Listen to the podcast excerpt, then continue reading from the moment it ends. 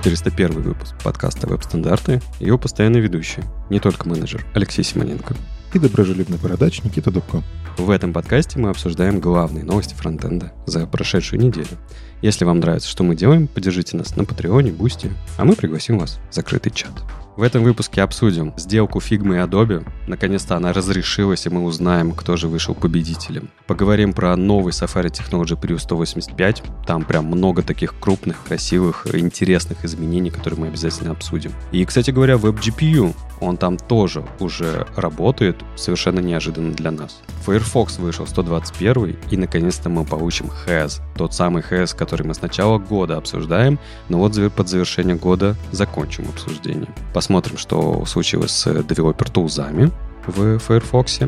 А, похороним Vue 2, потому что все-таки Vue 3 уже с нами давно пора бы. И обсудим все, абсолютно все плохие части которые находятся с нами в HTML уже очень-очень давно. И в конце ответим на ваши вопросы.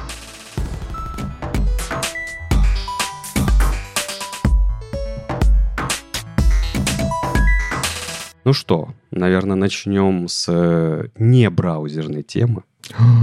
Разобьем все наши устои. Дело в том, что наконец-то закончилась эпопея фигмы, слияния фигмы с Adobe. Ну что, ты рад, Никит? Наконец-то мы увидим новые прорывные технологии в будущем, да? Нет, так и увидим. Там же это суть в том, что фигма, кажется, в итоге и заработала. Ну да, это правда. Давай тогда расскажем быстренько о новости. Тут э, вышел пресс-релиз и на сайте Figma, и на сайте Adobe о том, что ребята э, не будут продолжать отстаивать эту сделку, отказываются от нее. А, не будут э, соединяться, потому что они не могут никак побороть э, все вот эти антимонопольные органы. Не получается у них доказать им, что у них все будет хорошо, и с рынком все будет хорошо, и так далее, так далее, так далее. Напомню, что Adobe предложила купить фигму год назад, в 2022 году, предложила за фигму, по-моему, 20 миллиардов долларов, и так получилось, так у них в соглашении было написано, что при разрыве этого соглашения 5% от э, всей суммы получает а, Фигма за разрыв сделки. То есть Фигма э, заработала 1 миллиард долларов. Ну, вроде как неплохо. Но я бы не назвал это прям... Тут, знаешь, э, если почитать комментарии в интернетах, то многие радуются, потому что многие очень сильно беспокоились за эту сделку, если ты помнишь, да, что а, Adobe сделает из фигмы ужасного монстра, они добавят его в Creative Cloud, они а, добавят подписку, от которой никак невозможно отказаться, ну и всякие вот эти вот другие страшилки. Хотя, я не знаю, про современный Adobe я бы так вообще не сказал. Нормальная компания потихонечку двигается в своем направлении, типа, все окей. Ну, знаешь, я как раз-таки следил, как, как прошел этот суд, ну, они же там в процессе, адвокаты вытаскивают все, что только можно, чтобы больше аргументов было. И там как раз про подписочную модель, там, походу, новые суды начнутся, уже не связанные с фигмой. Но кажется, что суд такой, ребятушки, окажется, ваша система отписки вообще нечеловечна и точно так же противоречит каким-то законам. То есть в итоге Adobe еще огребет э, за свою подписочную модель, судя по всему. Может быть, может, вполне такое. У них такая э, с э, серыми паттернами такая модель. Ну да. Ну, э, как это все отразится на фигме и на Adobe? На Adobe, мне кажется, это никак не отразится, если честно, потому что у компании, по-моему, устойчивая бизнес-модель, э, все в порядке и так далее, так далее. Единственное, мне показалось, что это довольно хитрый был, был план фигмы, если бы он был таким, потому что Adobe же тут э, рассказывал нам, что они Adobe XD закрывают. Ну, типа, зачем им Adobe XD, если у них будет фигма? Ну да. Фигмы нету, ну и Adobe XD нету. Как-то нехорошо получилось. Ну, может, Adobe XD как раз-таки начнет развиваться, потому что, ну, мне кажется, все равно Adobe будет искать выход на этот рынок. Они же не просто так хотели фигму купить. Они хотели новую часть рынка, которая у них, ну, по факту-то не особо-то и закрыта. То есть, да, у них в плане растра лучшие инструменты, да, у них там иллюстратор все еще стандарт в некоторых местах, но, кстати, уже давно не в вебе. Ну, то есть я все чаще вижу, что дизайнеры даже... Ну, как раньше дизайнеры всякие SVG-шки рисовали в иллюстраторе, да, потом из них там анимации, кстати, делали классные. Сейчас я вижу, что Figma-то этот рыночек под себя подмяла. А Adobe как бы ну, у них отбирают аудиторию, новые не появляется. А, короче, не знаю. А с учетом того, что появляется куча всякого генеративного, тут же Midjourney, вот, который шестой вышел, угу. он, кажется, в принципе, мне проще оплатить подписку в Midjourney в некоторые моменты, чем покупать себе зачем-то Adobe для многих задач, там, которые мне нужны, как, чтобы обработать фото. Поэтому не знаю, не знаю. Мне кажется, им все-таки новый рынок нужен.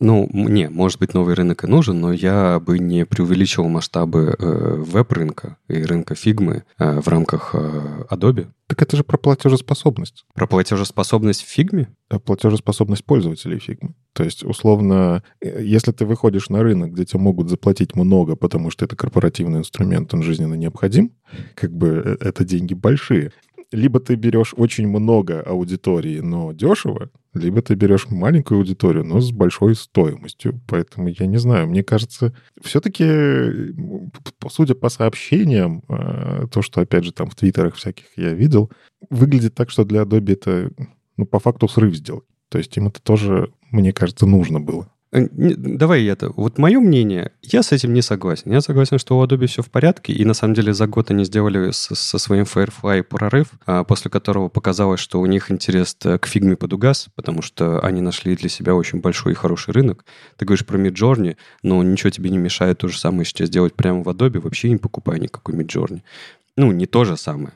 Да, давайте сделаю эту сноску, да, потому что Midjourney делает там по-другому все, но то, как они интегрировали это в работу с фотографиями, в работу со слоями, с масками и так далее, так далее, это вообще Midjourney и, и рядом не стоит, да, это конкретно рабочий инструмент для процесса работы, то есть это не, не инструмент, который тебе дает результат, это инструмент, который тебе позволяет э, упростить свою работу, да, изменить свой рабочий процесс. И в этом смысле у Adobe мне кажется, все в порядке. Они могут, напомню, да, свое предложение из предыдущих выпусков, купить э, скетч, и если им очень хочется развивать именно эту часть э, своего рынка, могут развивать. Но я бы чуть больше поговорил бы про фигму, потому что фигма к нам ближе, как к вебу, да. И тебе кажется, что э, там фигма избавилась от этих вот цепей и оков, и сейчас как полетит, и все будет хорошо. Но у них появится дополнительная денежка. Ну, хорошо, у них появится дополнительная денежка. Давай я тебе расскажу, э, что происходило. Я тут немножко покопал, по крайней мере, то, что писали эксперты. Во-первых, Figma, чтобы ты знал, увеличила свой штат в почти в два раза в тот момент, когда они объявили о возможной сделке. Ouch. С Adobe. То есть у них было примерно... Я, смотрите, эти цифры, которые я не могу подтвердить, да, но вот э, экспертов, которых я читал, говорили о том, что у Figma было в районе 900 человек в штате до того, как у них была сделка с Adobe. И после сделки с Adobe они наняли еще 600. Mm. А, хорошо ли это окупится? Я не уверен. Думаю, это брали под масштабирование. Я не уверен, что то масштабирование, которое они себе предполагали, оно будет таким, как надо. Плюс э, саму фигму оценили-то выше рынка, потому что фигма не стоит 20 миллиардов. По-моему, ей давали 5 миллиардов максимум. Это если говорить про рыночную оценку. Вот, дальше, смотри. Фигма начала выпускать странные вещи. Ну, вы, от, вы обсуждали, наверное, в предыдущих подкастах вот эту вот клавиатурку. Я не помню. Не, не помнишь, да? Ну, наверняка. Она вроде как прикольная и так далее, и так далее, но это очень сильное смещение фокуса бизнеса. То есть э, ребята, которые делают веб-редактор, начинают заниматься хардварными штуками. Это нормально, когда у тебя большая компания, когда ты прям идешь в разные стороны и так далее, и так далее. Но для фигмы, мне кажется, это очень рано, и это может быть под...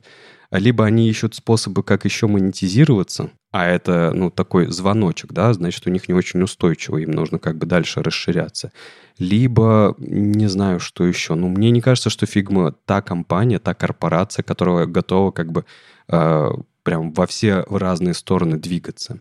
А еще меня немножко испугало э, само заявление Figma, именно их анонс, что они собираются делать. Потому что они сказали, что они собираются сфокусироваться на AI-фичах после разрыва сделки. А точно ли это то, что нужно и то, что мы ждем от фигмы? Точно. Я прям вот когда увидел этот анонс, я понял, что это правильное решение. Это самое логичное, что они сейчас могут сделать.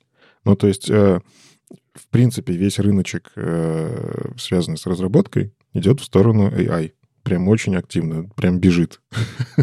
ну, и это нормально. Мы обсуждали пару лет назад, что, наверное, для типовых задач AI — это нормально. Нам просто нужно будет научиться с этим жить. То есть архитектуру-то вряд ли в ближайшие годы начнет делать нормальную искусственный интеллект. Хотя кто знает так быстро развивается, что и черт его пойми. Не факт, что моя архитектура настолько уникальная, что ее нельзя повторить при помощи искусственного интеллекта.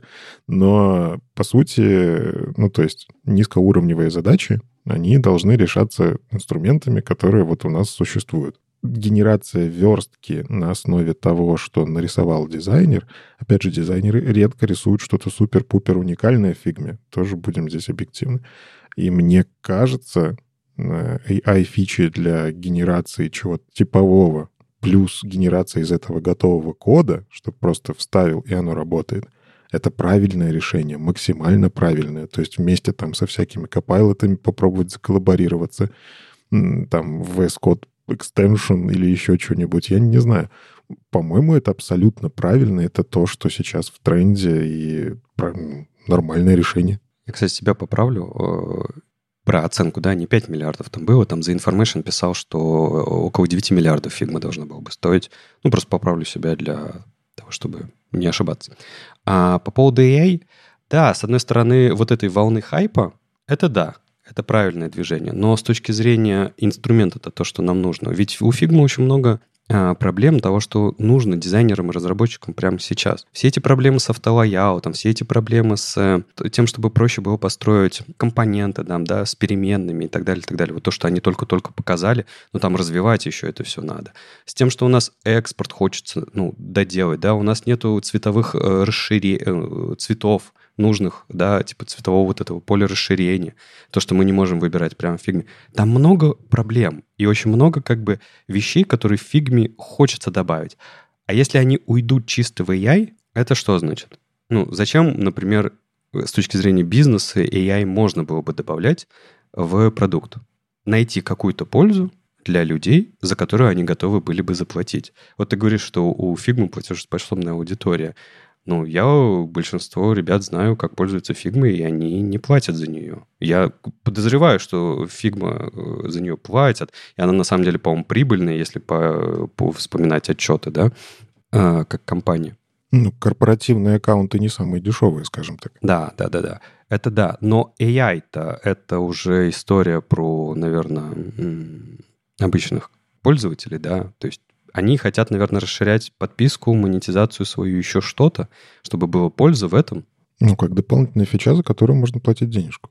Просто смотри, э, здесь вполне понятная аудитория. Э, это убийца тильды какой-нибудь. То есть вместо того, чтобы брать, идти и из готовых блоков как-то странно кастомизировать, пытаться сделать сайт, который, ну, как бы Тильда хороша для типовых решений, как только тебе нужна кастомщина, все плохо. Вот. Э, но если мы говорим про AI в стороне фигмы, ну, типа, мы же уже видели эти концепты, когда ты просто рисуешь на бумажке, там, прямоугольничек, прямоугольничек, здесь вот крестик, здесь вот текст, и он тебе из этого уже реакт э, приложение собирает. То есть уже есть, причем open source прототипы.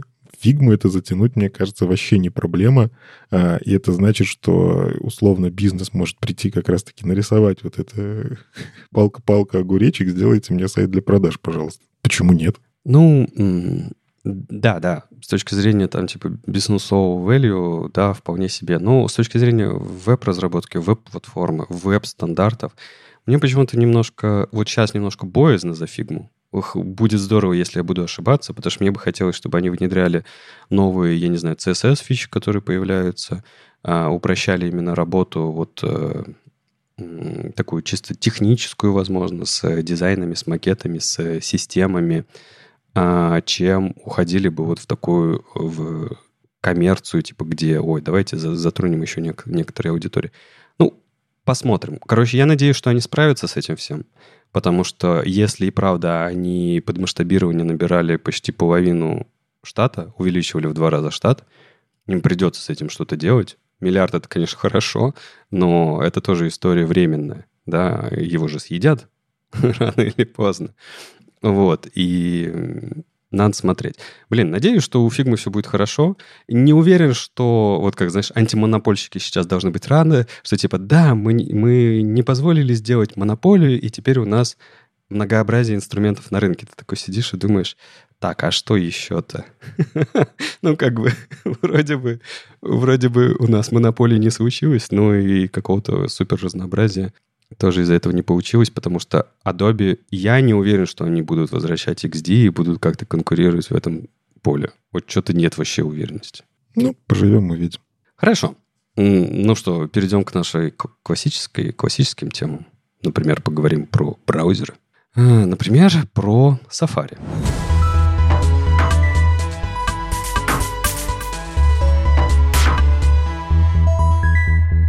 Вы обсуждали без меня э, очень хороший релиз Safari. Какой он там? 17.2, да, был? Ну, ты был рядом. Мы знали, что ты рядом. Ну да, да, да, я просто в чатике чатился. Вот. А тут после этого всего вышел э, Technology Preview 185 и довольно неплохой релиз, на мой взгляд.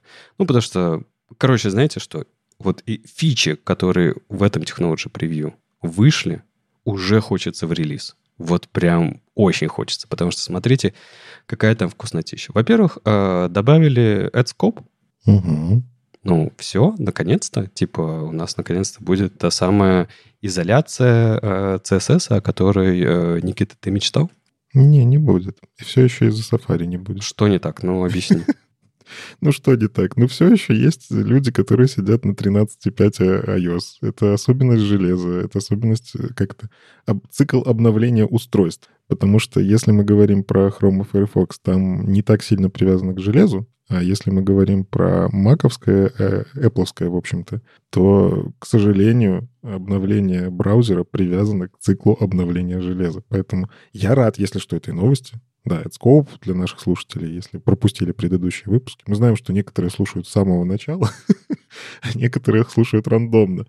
Это когда вы можете внутри AdScope записать какой-то селектор э, еще дополнительный и там какие-то стили. Так вот, он будет искать в скобочках то, что в AdScope написано, вот этот селектор, он будет искать его в HTML-дереве ближайший. То есть вы меняете то, как применяется CSS. Не то, что написано снизу файлике CSS. Да? Чем ниже, тем больше э, ну, не, короче, как, как это каскад специфичности, вот это вот все, э, ломает эту историю, он привязывается к HTML. И это то, чего очень давно многие хотели. Там есть знаменитый холивар в Твиттере, когда вложены там класс red, класс blue, да, и какого цвета текст. И все говорят, что ну blue, потому что blue же ближе. это нормально для восприятия. Но я все еще... Я рад, что это внедрили наконец-то, но понимаю, что внедрить пока что в проекты, к сожалению, не могу, пока у меня не умрет поддержка старых Safari, которых много. Ну, ты это говоришь уже про корпоративную полиси, да, по обновлению браузером, потому что если говорить э, чисто про браузерную поддержку, все, она есть, ну, ладно, не сейчас, надо дождаться все-таки, это Technology Preview, да, это считайте. Это, это же пока что даже не бейзлайн. Ну, бейзлайн, да, да, ладно, это не бейзлайн. Но Scope реализован будет во всех браузерах. Сейчас он в Technology Preview. Как только это выйдет в релизе Safari, это будет э, фичи, которые кросс-браузерные есть во всех современных браузерах. А дальше вы уже там решаете в зависимости от того, какой вот хвост поддержки вы осуществляете на своих проектах. Но само по себе, сама по себе идея того, что Scope теперь будет во всех браузерах, это же офигенно. Ну, то есть, типа, да, придет момент, когда и ты сможешь его использовать на своих проектах. Ну, например, на каком-нибудь, я не знаю, своем блоге там или еще чем-то ты вполне можешь пойти и использовать хоть сейчас, наверное, да, потому что к тебе, к тебе наверное, из Safari никто не ходит. В смысле? Ты не заходишь в мой блог? Ну, ладно, зайду, чтобы была статистика. Ладно, а главное это, Э, все вместе со скопом мы можем наконец-то похоронить BEM? Или рано? Нет, там AdLayer нужен для того, чтобы похоронить BEM. AdScope нет. Это не то. То есть ждем Layer, да? Нет, так Layer-то уже везде поддерживается и давно. Так значит, хор... я, не, я не понимаю, с чем ты споришь. Значит, хороним? Я не... Хороним или не хороним? Не, ну подожди. Что за странные вопросы? Мы его адаптируем, мне кажется. Это отдельная история. Можно про это как-нибудь доклад, не знаю, какой-нибудь сделать, например. Типа БЭМ в современном мире. БЭМ не нужен. БЭМ не нужен. Окей. Хорошо, отлично, ладно. Хорошая фича, включили ее по умолчанию, она уже давно была реализована, на самом деле, за флагами. А, там тестировали, теперь скоп включен. Дальше. Слушай, это была супер неожиданная вещь. Я прям следил за своим твиттером. Твиттер весь был в шоке. Типа, как вообще Safari, как Apple, WebKit себе позволяют такое? Взяли, внедрили новый контрол. Угу. Типа, как? Без спек, без обсуждений, совсем что? Они что, типа, гуглом себя возомнили, что ли? А, про что новость? А, ребята добавили а, дополнительный атрибут для инпута с типом checkbox. Атрибут называется switch, и он превращает ваш чекбокс, чекбокс в переключатель, ну, в switch, который вот этот классический, Угу. э, этот самый тумблер, который влево-вправо двигается, и и все хорошо. И я не знаю почему, но все очень сильно возбудились из-за этого. Я подумал, что типа странно. Почему? э, Мне показалось это странно, потому что Вообще, обсуждение этого компонента было еще там, с 2018 года. Есть э, такая большая ишья в спеке HTML. Э, я потом ссылочку привожу, где как раз-таки предлагали добавить ровно input type checkbox switch. И тогда как раз э, ну, активно развивались все вот эти вот компоненты Bootstrap, материал дизайна и так далее, и так далее. И предлагалось там, типа, ребят, давайте э, что-то такое вот сделаем полезно. Вроде мы все равно это реализуем как-то, реализуем сами, да, с помощью CSS. Типа, можно было бы добавить такой нативный контрол. И обсуждалось это давно. Ну, понятное дело, никто это особо не двигал вперед, видимо, потому что, ну, если с 2018 года есть обсуждение, и ища до сих пор не закрыто, может, потом закроют, то будет странно. Еще знаешь, что мне стра- странным показалось? Что внедрили именно вот ту версию, которая была предложена тогда в спеку в HTML. Но на самом деле при этом параллельно с этим в рамках OpenUI есть отдельный компонент Switch, который реализует ровно то же самое. И там не предлагалось использовать input type checkbox, там предлагалось ввести новый компонент, который назывался бы Switch, но который бы работал ровно точно так же. И вот здесь я не очень понял. То есть либо это на очень параллельные истории были, то есть, типа, может быть, команды как-то смотрели друг на друга, но не взаимодействовали, а может быть, Switch это в о, рамках OpenUI это было чисто как концепция, смотрите, как это можно, чтобы это продвинуть, да, ну, все-таки OpenUI, да, продвинуть нативный контрол, расширение нативных контролов. Но э, Apple внедрила эту штуку, и вот у меня бурление прям в Твиттере из-за этого было. Никита, у тебя как? Я рад. Я, правда, как-то не очень понимаю, действительно ли есть в этом нужда, потому что я бы не сказал, что мне прям часто в интерфейсах эта штука надо. Я чекбоксами отлично справляюсь, справлялся, и у него у чекбокса есть еще замечательное состояние э, индетерминированное. То есть там просто точечка ставится, и тоже это три стейт на самом деле компонент. Не все про это знают. А switch, он не может быть три стейт. Он может быть только включен или выключен. Ну вот знаешь, что на самом деле сделали в команде WebKit и за что им, я не знаю, вот от меня чисто огромное уважение. Молодцы, что об этом подумали. Они добавили в этот нативный компонент, и это, кстати, спекой вроде как не описано, ну, точнее, предложением в HTML спеку не описано было. Ты, ты знаешь, да, что на macOS, на iOS это же дефолтный компонент, да, нативный компонент системы, Switch. И у него есть accessibility ручка в настройках системы, в которой ты можешь указать, что, пожалуйста, дифференцируй мне выбор вне зависимости от цветов. Ну, если что, вот у тебя обычная такая кругля, э, этот самый э, овальчик, да, с зелененькой кнопочкой. И она то желтая, то зелененькая. И, ну, точнее, серая, зелененькая, да, еще какими-то uh-huh. цветами. И вот мне это, например, всег- всегда не нравилось. То есть мне этого было недостаточно. Я всегда себе э, включал в настройках, настройка очень давно уже, в Accessibility, которая добавляет в рамках кружочков, там, типа, э, два дополнительных обозначения. Это просто кружок и палочка типа два состояния. Ты либо у тебя вот этот вот тумблер, либо на состоянии палочка, либо на состоянии кружка. И ты всегда знаешь, он включен или выключен, вне зависимости от того, как он раскрашен. А палочка это включен или выключен? Палочка это... Подожди. Ну, тебе же понятно, ты говоришь. Ну, я это визуально помню, я не помню, как это выглядит, в каком состоянии. Блин. Ну, это к тому, что а действительно ли это доступное решение? Не-не-не, оно, оно мне... Блин, я сейчас задумался, что реально не помню. Но в моменте мне всегда понятно. Окей. А сейчас просто не, вспом... не помню, где, в каком виде оно. Ну да, тут, получается, не очень защитил идею. Но что я хотел сказать? Что они поддержали эту системную настройку в нативном компоненте в вебе. То есть, когда ты в системе включаешь ее, она включается и в нативном контроле. Вот это прям офигенно. Мне кажется, самая важная история, я просто не то чтобы активно следил, но вот если бы делали новый компонент, то в нем же нужно продумать кучу состояний, accessibility, checked, вот эти псевдоклассы, э, valid, invalid и прочее. А когда ты это делаешь поверх input type, type checkbox, у тебя уже в коде браузера куча всего для таких вот э, штук прописано. Оно уже там есть. Там уже работает куча псевдоклассов, псевдоэлементов. Бери, стилизуй, бери, э, проверяй тесты, веб-платформ тесты гораздо проще писать и так далее. То есть то, что это сделано атрибутом, который визуально что-то меняет, так у нас же такое уже было. Input type date, input type number, они как-то влияют. У тебя по факту бокс, внутри которого можно вводить текст, у него, в нем что-то появляется. По-другому э, стилизуется. Действительно, мне кажется, не нужно здесь делать отдельный элемент.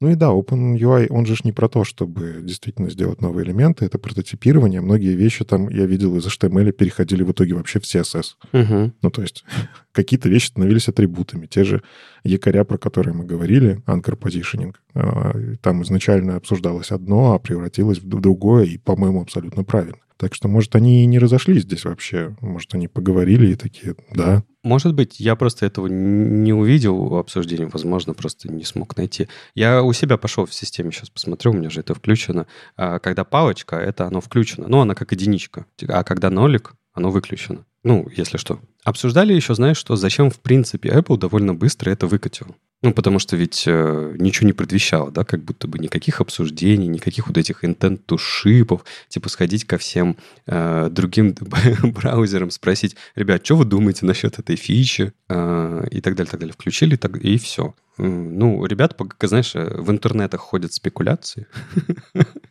что Apple уже все больше и больше использует, во-первых, свой WebView, в том числе в, э, в своих решениях, в своих нативных компонентах и так далее, и так далее. И они просто начинают потихонечку э, туда подсовывать все свои нативные компоненты, которые им нужны, чтобы было как бы паритет. Так а что значит выкатило? Мы обсуждаем technology preview. Ну, то есть эта штука будет вообще влита в основную версию Safari или нет, это еще под большим вопросом. Потому что они же в основную версию не все из technology preview вливают. Некоторые вещи потом там через годы доезжают. Так я-то с тобой согласен. И вот если посмотреть, как это делает, э, ну, на примере Хрома, да, ну, типа, про, про Chrome никто никогда так не говорит, типа, а что это вы выкатили что-то непонятное, даже ни, спики нигде нет и ни с кем не обсудили. Типа все таки ну да, это же Chrome, нормально все, типа будет классно. А я, я скорее как бы не за себя говорю, да, а вот то, что вокруг меня происходит обсуждение, транслирую, да. Людям почему-то непонятно, что кто-то кроме Хрома может это делать. Хотя, мне кажется, нормальное решение, хороший дополнительный компонент. А, согласен с тобой, это не то чтобы очень частый компонент в, в интерфейсах. А, у меня таких интерфейсов тоже не так много, но есть. Ну вот я сейчас подумал, кстати, что тоже меня бы это пригодилось. Мы периодически админки всякие пилим. И там, наверное, оно смотрелось бы хорошо для тех вот случаев, когда галочка, она просто маленькая такая, и быстро понять, вот считать, я смотрю на интерфейс, и быстро считать, что у меня включено, что выключено, это надо вот э, как-то взгляд влево от самой надписи, они там сливаются, а вот эти здоровенные блямбы, которые типа зелененькие, как мы выяснили, может быть, с палочкой, все сразу понятно, большое количество настроек. То есть, наверное, оно удобно, но все равно в большинстве компаний есть какие-то дизайн-системы и ограничения. Вот те, у кого это будет, это будет классно, можно будет выпилить кучу CSS-кода и взять э, нативное, чуть-чуть его доработать. Я причем видел демки, что эта штука дорабатываемая. То есть там можно стилизацию свою добавить, а, поэтому классно. Вот то, что оно дорабатываем, это прям очень хорошо, и пожалуйста, приходим в проект, заменяем какие-то... Причем там для анимации всякое используется. Это все можно выключить, оставить нативное, меньше бандл. Это я всегда радуюсь. Ну и, кстати, в, в CSS-спеке, в CSS-VG тоже предложили как-то отреагировать, что, возможно, этот компонент нужно как-то поддержать, как-то раскрашивать и так далее, и так далее, дополнительно, да, хотя есть на самом деле а, этот Thumb Add Track, э, псевдоэлементы, да, которые в Safari тоже появились, они еще пока, по-моему, за флагами, которые, как я понимаю, тоже будут работать с этим компонентом, и его тоже можно красить, а, и будет окей. И есть хорошая демка, в которой как бы при всех включенных вот этих вот э, штуках можно посмотреть, как этот нативный компонент будет себя вести. Там показали, что его можно и, правда, разукрашивать по-разному, украсить этот э, переключалку, дизейблить это все. Нормальный компонент э, нативный, которым вы можете управлять полностью. Ну, по-моему, кайф. Что еще? Еще э, тут не то, чтобы это в рамках Safari Technology Preview произошло. Это скорее тут э, два браузера решили одновременно исправить несправедливость какую-то. Chrome 122 Canary и Safari Technology Preview 185 решили исправить поведение, которое было изначально в бокс alignment спеке прописано, сделать его так, как надо. О чем речь? Align Content. Align Content работал только тогда, когда у вас э, родитель был либо флексом, либо гридом. Чем он там еще был? Inline Flex, Inline Grid. Ну да, inline flex, inline grid. Но если у вас это, не знаю, блок, тейбл, еще что-то, он не работал. Он сразу такой, ой, не могу. Все, align контент, я не могу ничего выравнивать. Хотя в спеке было описано, что а, нет, можно, типа, все хорошо и так далее, и так далее. И оба браузера исправили это поведение, сделали э, совместимым со спецификацией, и теперь вы можете в обычном DV прописать align content центр, и элемент внутри будет горизонтально выровнен. Мне кажется, это, знаешь, все-таки у всех, кто сталкивается с CSS, в том числе разрабатывает эти фичи CSS в браузере, у них есть травма от вот этой шутки, что сколько вы знаете способов выровнять э, контент при помощи CSS, и что все равно все кривые и так далее, давайте сделаем еще один. Это как шутка про стандарты. Да? У нас есть 14 стандартов, давайте напишем один, который все объединит. Теперь у нас 15 стандартов. Вот сколько теперь, теперь сколько ты знаешь способов выровнять контент посерединке? Ну подожди, плюс один. Ну да. Давай не, не, в, не в абсолютных числах. Точно плюс один. Но мне кажется, онлайн-контент, он максимально такой простой будет, разве нет? Если он везде работает, ну, осталось, как я понимаю, Firefox, а, или подожди, или Firefox изначально правильно сделали? Тут я, кстати, не знаю. А я, кстати, тоже не знаю. Надо будет посмотреть подробнее. Но... Ну, е- если там такая же ошибка, я думаю, ее тоже поправят. И очень круто будет, что во всех браузерах это одинаково будет работать правильно. Это же не ошибка. Тут э, проблема-то в чем? Ну, недоделка. А, насколько я понимаю, в Chrome почему так? У них э, под разные модели отображения разные движки. И когда внедряли флексы, был FlexNG, когда грид, гриды GridNG, то есть по факту внутри каждого дисплея что-то, включается отдельный под, поддвижок, который внутри реализует спецификацию CSS, потому что они стали настолько сложные, что пришлось прям вот-вот так. Line контент, понятная история, она была внутри этих движков реализована. А сейчас по факту это нужно взять и разнести везде, а высчитать э, позиционирование по вертикали. А это не самая простая история, когда мы говорим про текст. Э, в любом случае это непросто. Э, и ну, то есть мне даже интересно, как это инженерно было сделано. И то, что они это быстро взяли и разнесли, там, наверное, рефакторинга было немерено. Все-таки предварительной работы. То есть они договорились, наверное, сильно заранее это сделать, а сейчас просто вместе выкатили. Ну, я не думаю, что они сгова- сговаривались как-то. Вообще у Box Alignment даже еще история дальше идет, э, потому что он же изначально был не, не для флекса и гридов реализован, да, он, по-моему, только был для одного кого-то реализован. Не помню для кого. Для флекса, наверное. А потом его, так, так как начали э, гриды доделывать из старой спеки гридов, э, выделили это в отдельную спе- спеку, uh-huh. Box Alignment, да, и уже начали ей заниматься вот этим выравниванием всем. А, и, ну, у нее история, наверное, такая тяжелая, да, она там, эти свойства перекочевали из одного места в другое и так далее, и так далее. Если я правильно помню, уже не ошибаюсь в истории. Да, ну что-то я тоже что-то такое помню, да. Вот, но это круто, что теперь мы можем вот эти свойства, что они перестают быть исключительно как-то новыми для флексов и гридов, потому что там же вместе с флексами и гридами пришел прям пачка новых свойств, угу. да, как, которые ты только в рамках сетки гридовой или сетки флексбоксной мог использовать. А сейчас мы хорошие решения, потому что мне кажется, онлайн-контент хорошее решение. Типа выравнивание, контента. Блин, знаешь, вот что меня смущает все-таки? А, если мы говорим про отдельное свойство, мне просто проблема всегда с флексами. Я никогда не помню с первого раза. Я, я почему-то Justify контент запомнил, а вот align items, align контент каждый раз по новой. И мне кажется, я далеко не один такой. Я видел, как люди с флексами, вместо того, чтобы запомнить, по какой оси чего выравниваются, сидят и подбирают свойства или копируют откуда-то. Так вот, я же обычно использую align items и justify content во флексах. Ну, потому что я мыслю горизонтально. Я уже все-таки запомнил, что мне эти штуки надо. И у меня align content звучит как что-то новое, хотя по факту это старое свойство. Я не знаю, я буду дальше путаться или еще чего, потому что когда очень много, ну, повторить, тут есть и line, и контент. Из justify контента и line items. Для меня это вот, вот так. Не знаю, а, хорошо, что новый способ появляется. Хорошо, что новички, которые будут приходить в CSS, их не надо будет учить трюкам с vertical align, display table cell и вот эта вот вся дичь, которую мы раньше вынуждены были делать, потому что а как по-другому? А, и там transform, translate, вот эти все способы. А если много строчек, то да вот так делаешь. Ну, то есть у нас, к сожалению, как-то есть куча знаний, которые с этим свойством становятся бесполезными.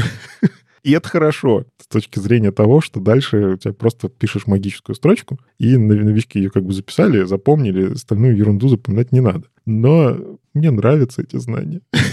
Они же делают меня опытным верстальщиком. Да, да, это типа нужно просто обогащать свою систему новыми знаниями.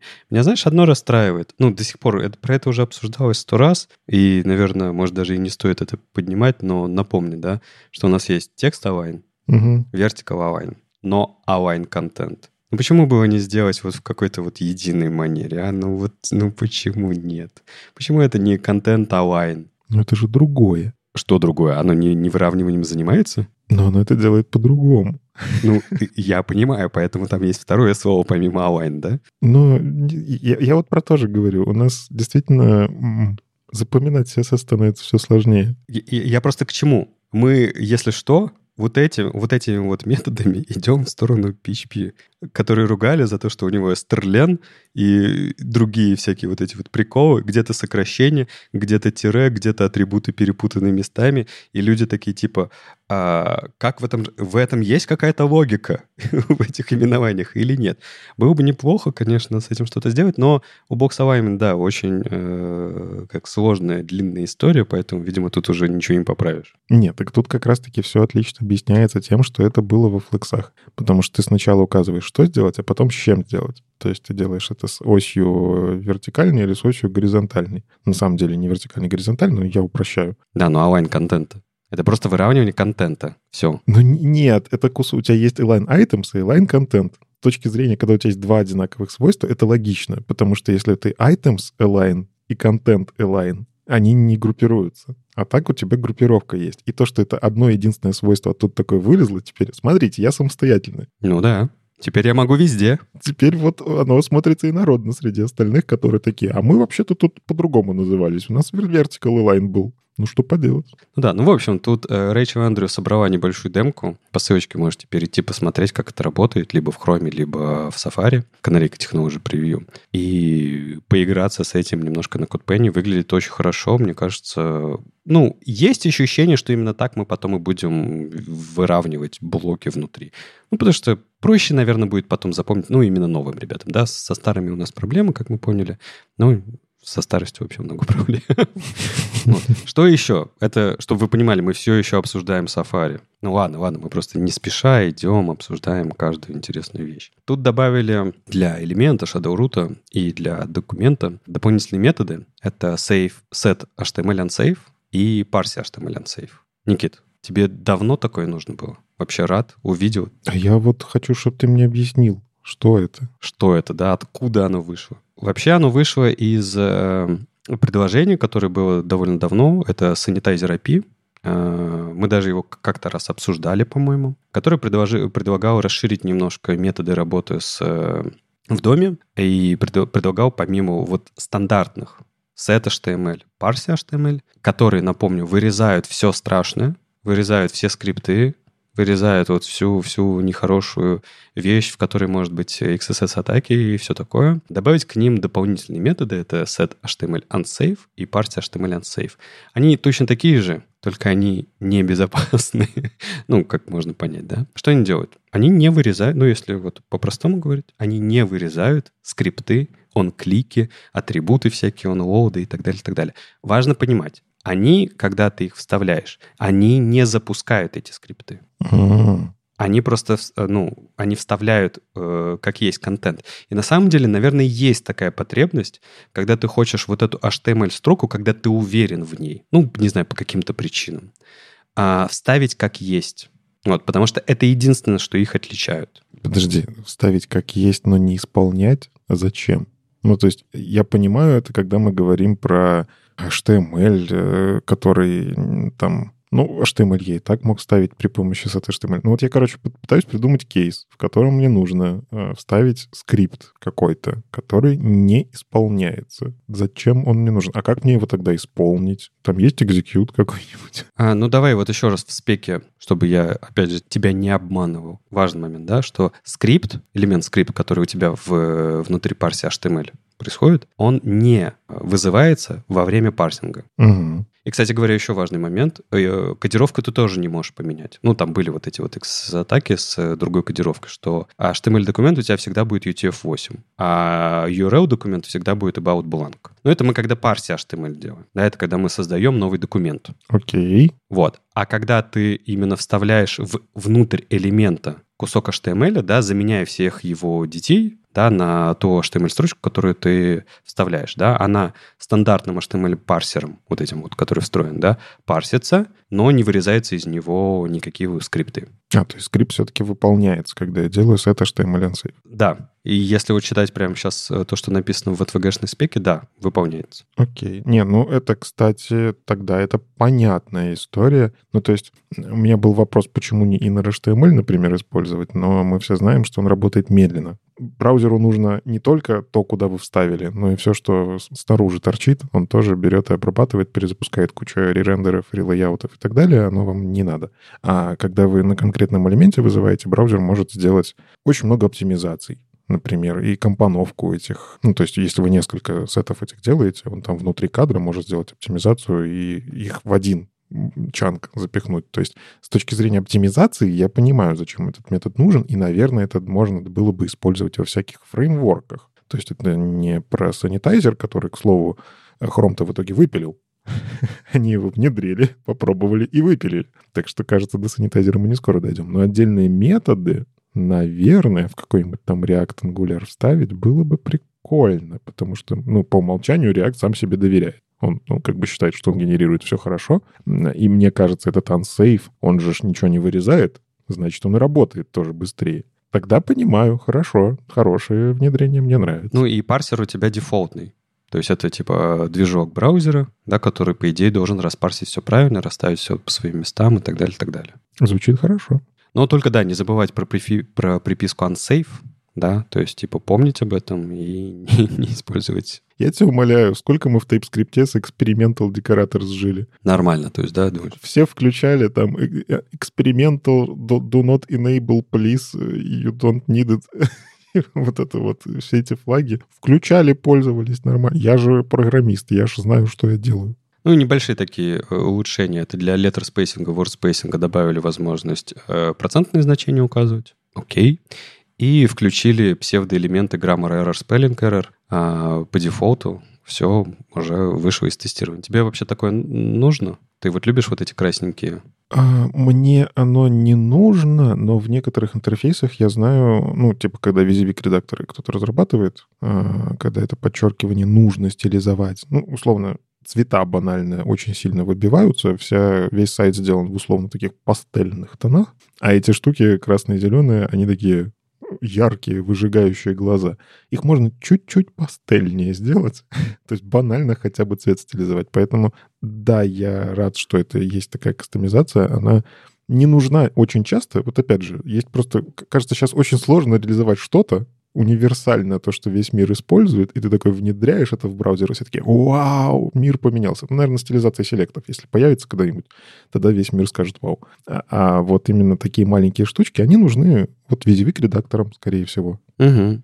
А я, знаешь, в очередной раз вспоминаю, что было время, когда как-то э, ребятам приходилось рассказывать, ребят, у нас всего несколько псевдоэлементов в вебе, Ну, там типа before, after, ну, там может быть э, first, first letter, э, и все. А сейчас это просто вот такой гигантский список с, с этими тамбами, бэкдропами, маркерами и всем остальным. Ну, вот еще вам граммар, э, граммар error, spelling error, все, живите с этим. Ну, больше не меньше. Да, но знаешь, чем больше псевдоэлементов, тем больше есть желание, типа, чтобы это было, ну вот, у псевдоэлементов же, помнишь, много проблем.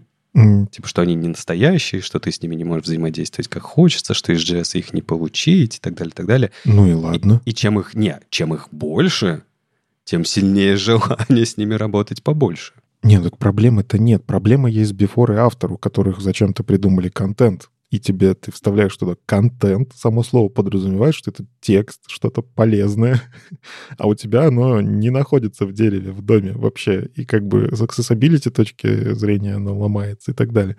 А всякое декоративное, да на здоровье. Accessibility технологии, кстати, в Render Accessibility 3, вот, да, Accessibility 3, они умеют все-таки сам факт нахождения какого-то элемента обрабатывать. То есть в том числе я знаю, что Э, вот эти грамматические штуки, по-моему, какие-то читалки они в том числе умеют обрабатывать, что написано с ошибкой, там еще что-то. Угу.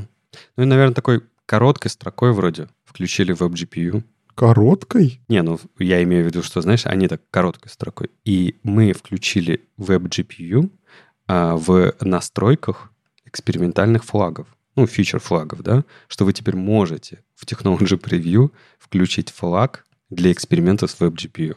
Короткой строкой почему? Потому что они выпустили отдельную статью, то есть это и правда появилось в, в 185-м Technology Preview, да, но ребята выпустили прям отдельную статью, в которой рассказали, что все, ребят, WebGPU готов для тестирования в Safari, а я вам напомню, что он готов для тестирования и в Firefox, и в Chrome.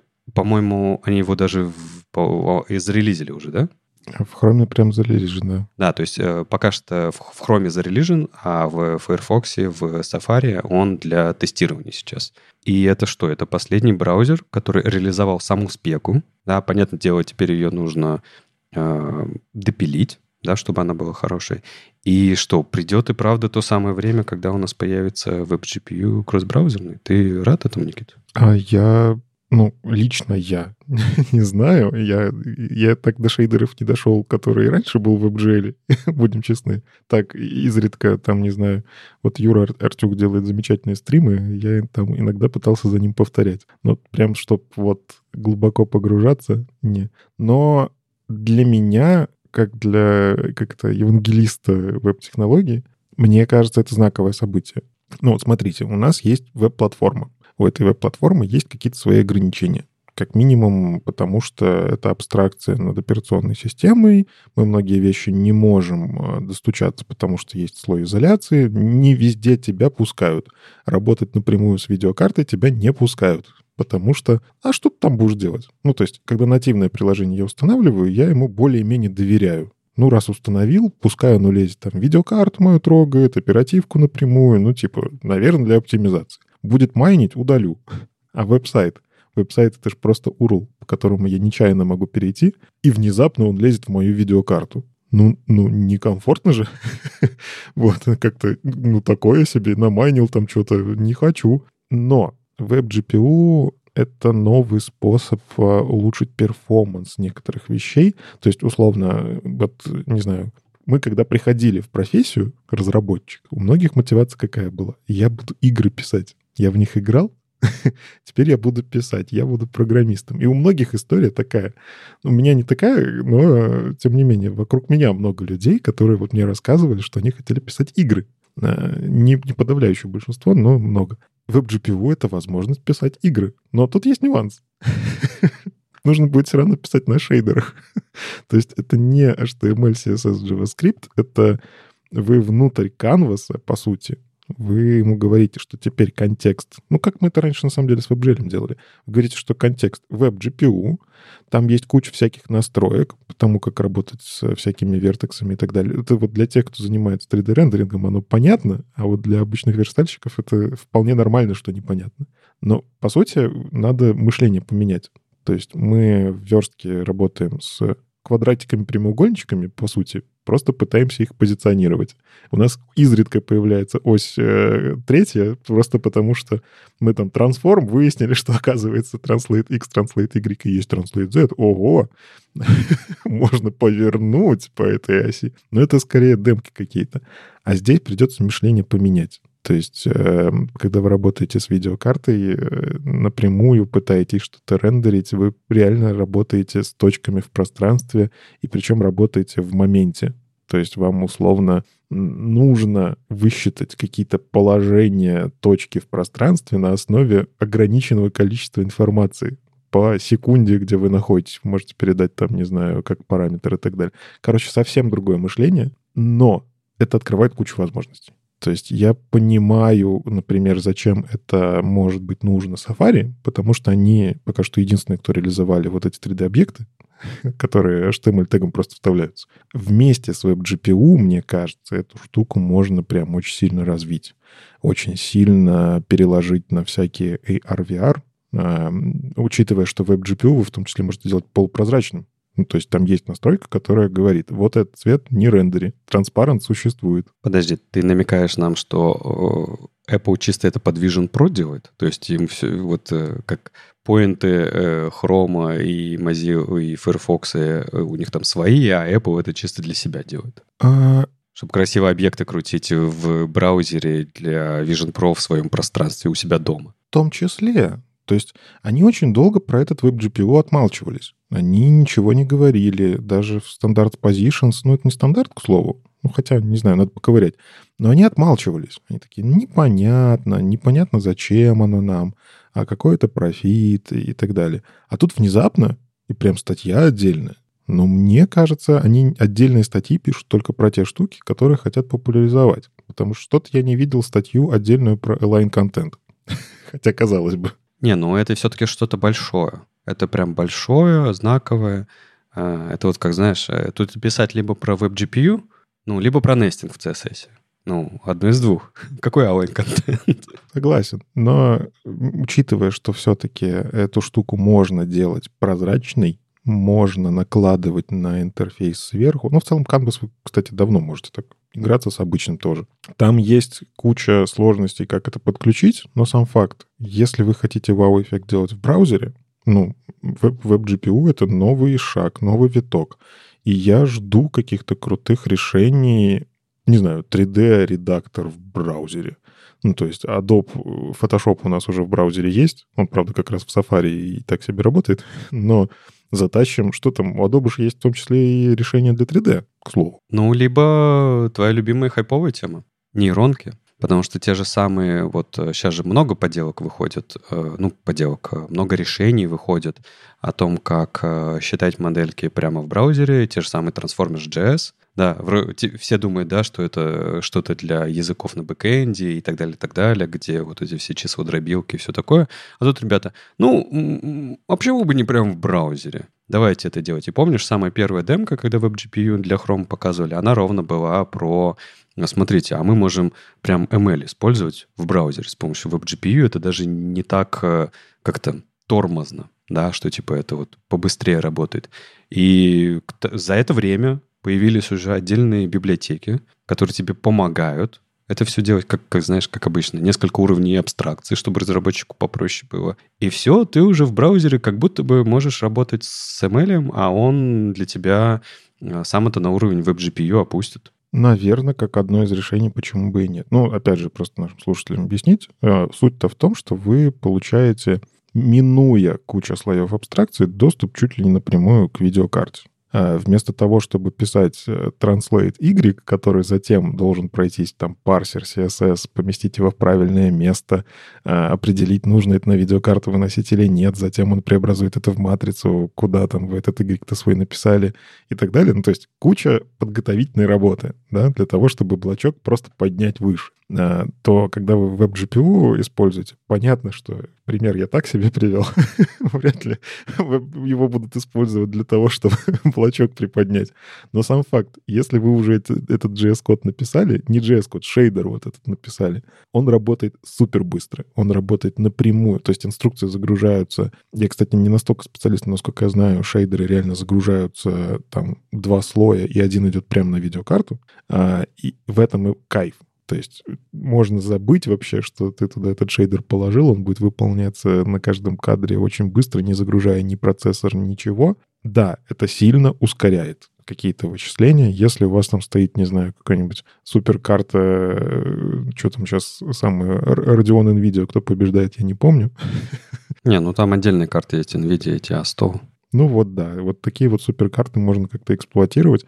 Наверное, но я все-таки вижу, что эта история, мне кажется, она больше про 3D, которая Apple делает на него ставку. То есть, да, Chrome в свое время делал демку про нейронки, потому что у них в том числе были спеки про нейронки. Они хотели прям затащить чуть ли не готовую нейронку, которая будет там на... Э, там, там, не знаю, они даже говорили, что на Apple мы будем использовать чипы, которые встроены специально для нейронок, э, попытаемся это все адаптировать. Но я вот не помню, чем оно закончилось. Что-то я давно новостей про это не слышал. Как будто бы спека зависла.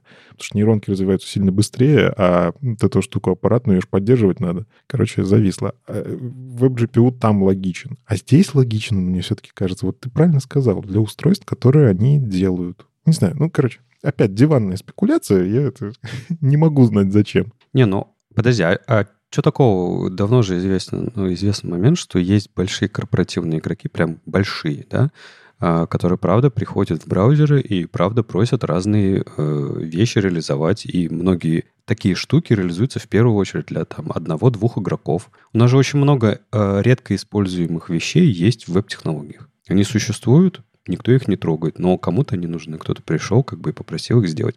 А, это вряд ли про WebGPU, потому что WebGPU это такой, это общая вещь. Да, то есть, типа, с помощью нее можно делать очень много разного. А, но как это будет применяться, ну, давай посмотрим. Просто в будущем будет очень кру- уже круто, что это кросс-браузерная история будет. То есть спека, которая реализована во всех браузерах. В любом случае, мне кажется, будет абстракция в виде какого-нибудь 3GS, который сейчас является Конечно. таким стандартом. То есть мало кто пишет тот же самый WebGL э, просто прям брать и его писать, потому что для, ну, как бы для простых демок, да, можно там шейдеры накидать, а для чего-то более сложного, где нужно манипулировать сценами, как свет падает, тенями и прочее, все-таки берут, используют абстракции, которые под это заточены. Мне кажется, что с WebGPU ровно так же история будет, а, потому что, опять же, никто давно не программирует игры на ассемблере. То есть это, это редкая история. Берут какой-нибудь фреймворк, какой-нибудь Unreal Engine, который под капотом, он уже там подстроится под вашу видеокарту, но вы пишете абстракции. И, кстати, я не удивлюсь, по-моему, Unreal Engine же для браузеров существует, что, возможно, они просто адаптируются под этот веб-GPU, и вот, пожалуйста, игры в браузерах, которые... И Unreal Engine, но ты открываешь его в Safari. А, то есть на iOS, да? Ну, там вроде так с играми нормально, нативными. Угу. В общем, а, ребята из WebKit просят вас включить галочку, протестировать, если вы занимаетесь а, чем-то связанным с GPU. Попробуйте, потестируйте спеку, потестируйте реализацию, пишите им обратную связь. А я думаю, что как это можно и другие браузеры тронуть, потому что, конечно, новостей про Chrome у нас нету. Тебе от этого печально, Никит, да? Да я как не приду. Я пропускаю выпуск. Зато есть новости про Firefox. И так как э, Вадима сегодня нет, будешь отчитываться ты.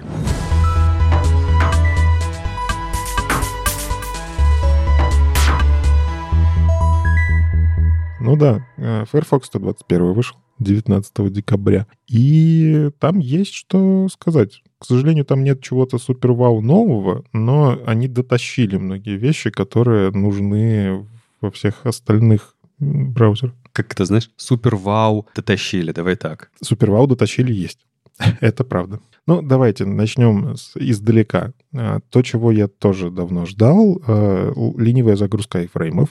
То есть картинки-то дотащили многие браузеры давным-давно, и, кстати, Firefox был тоже одним из первых. А теперь можно нормально делать iframe, loading lazy. Для чего это полезно мне лично? Ну, то есть в чем суть? Вы пишете loading lazy, браузер там, если какая-то штука в данном случае iFrame, находится далеко за viewport, он даже не будет это скачивать. С iFrame это большая беда в чем? Там не просто как картинку загрузить, потратить на это время, а, и там в том числе парсинг-то на самом деле у картинок есть. Не парсинг, ну, короче, преобраз... декодинг. Во. Для iFrame все сложнее. Там и CSP примени, и соединение установи. Внутри iFrame у тебя еще куча ресурсов может быть, и тоже там политики безопасности. Ну, то есть, по сути, там полностью загрузи страницу. А, и так как я очень часто всякие кодпенчики смотрю, мне не нравится, как они грузятся в Firefox, потому что они грузятся заранее и заранее падают. Вот это, что мне не нравится.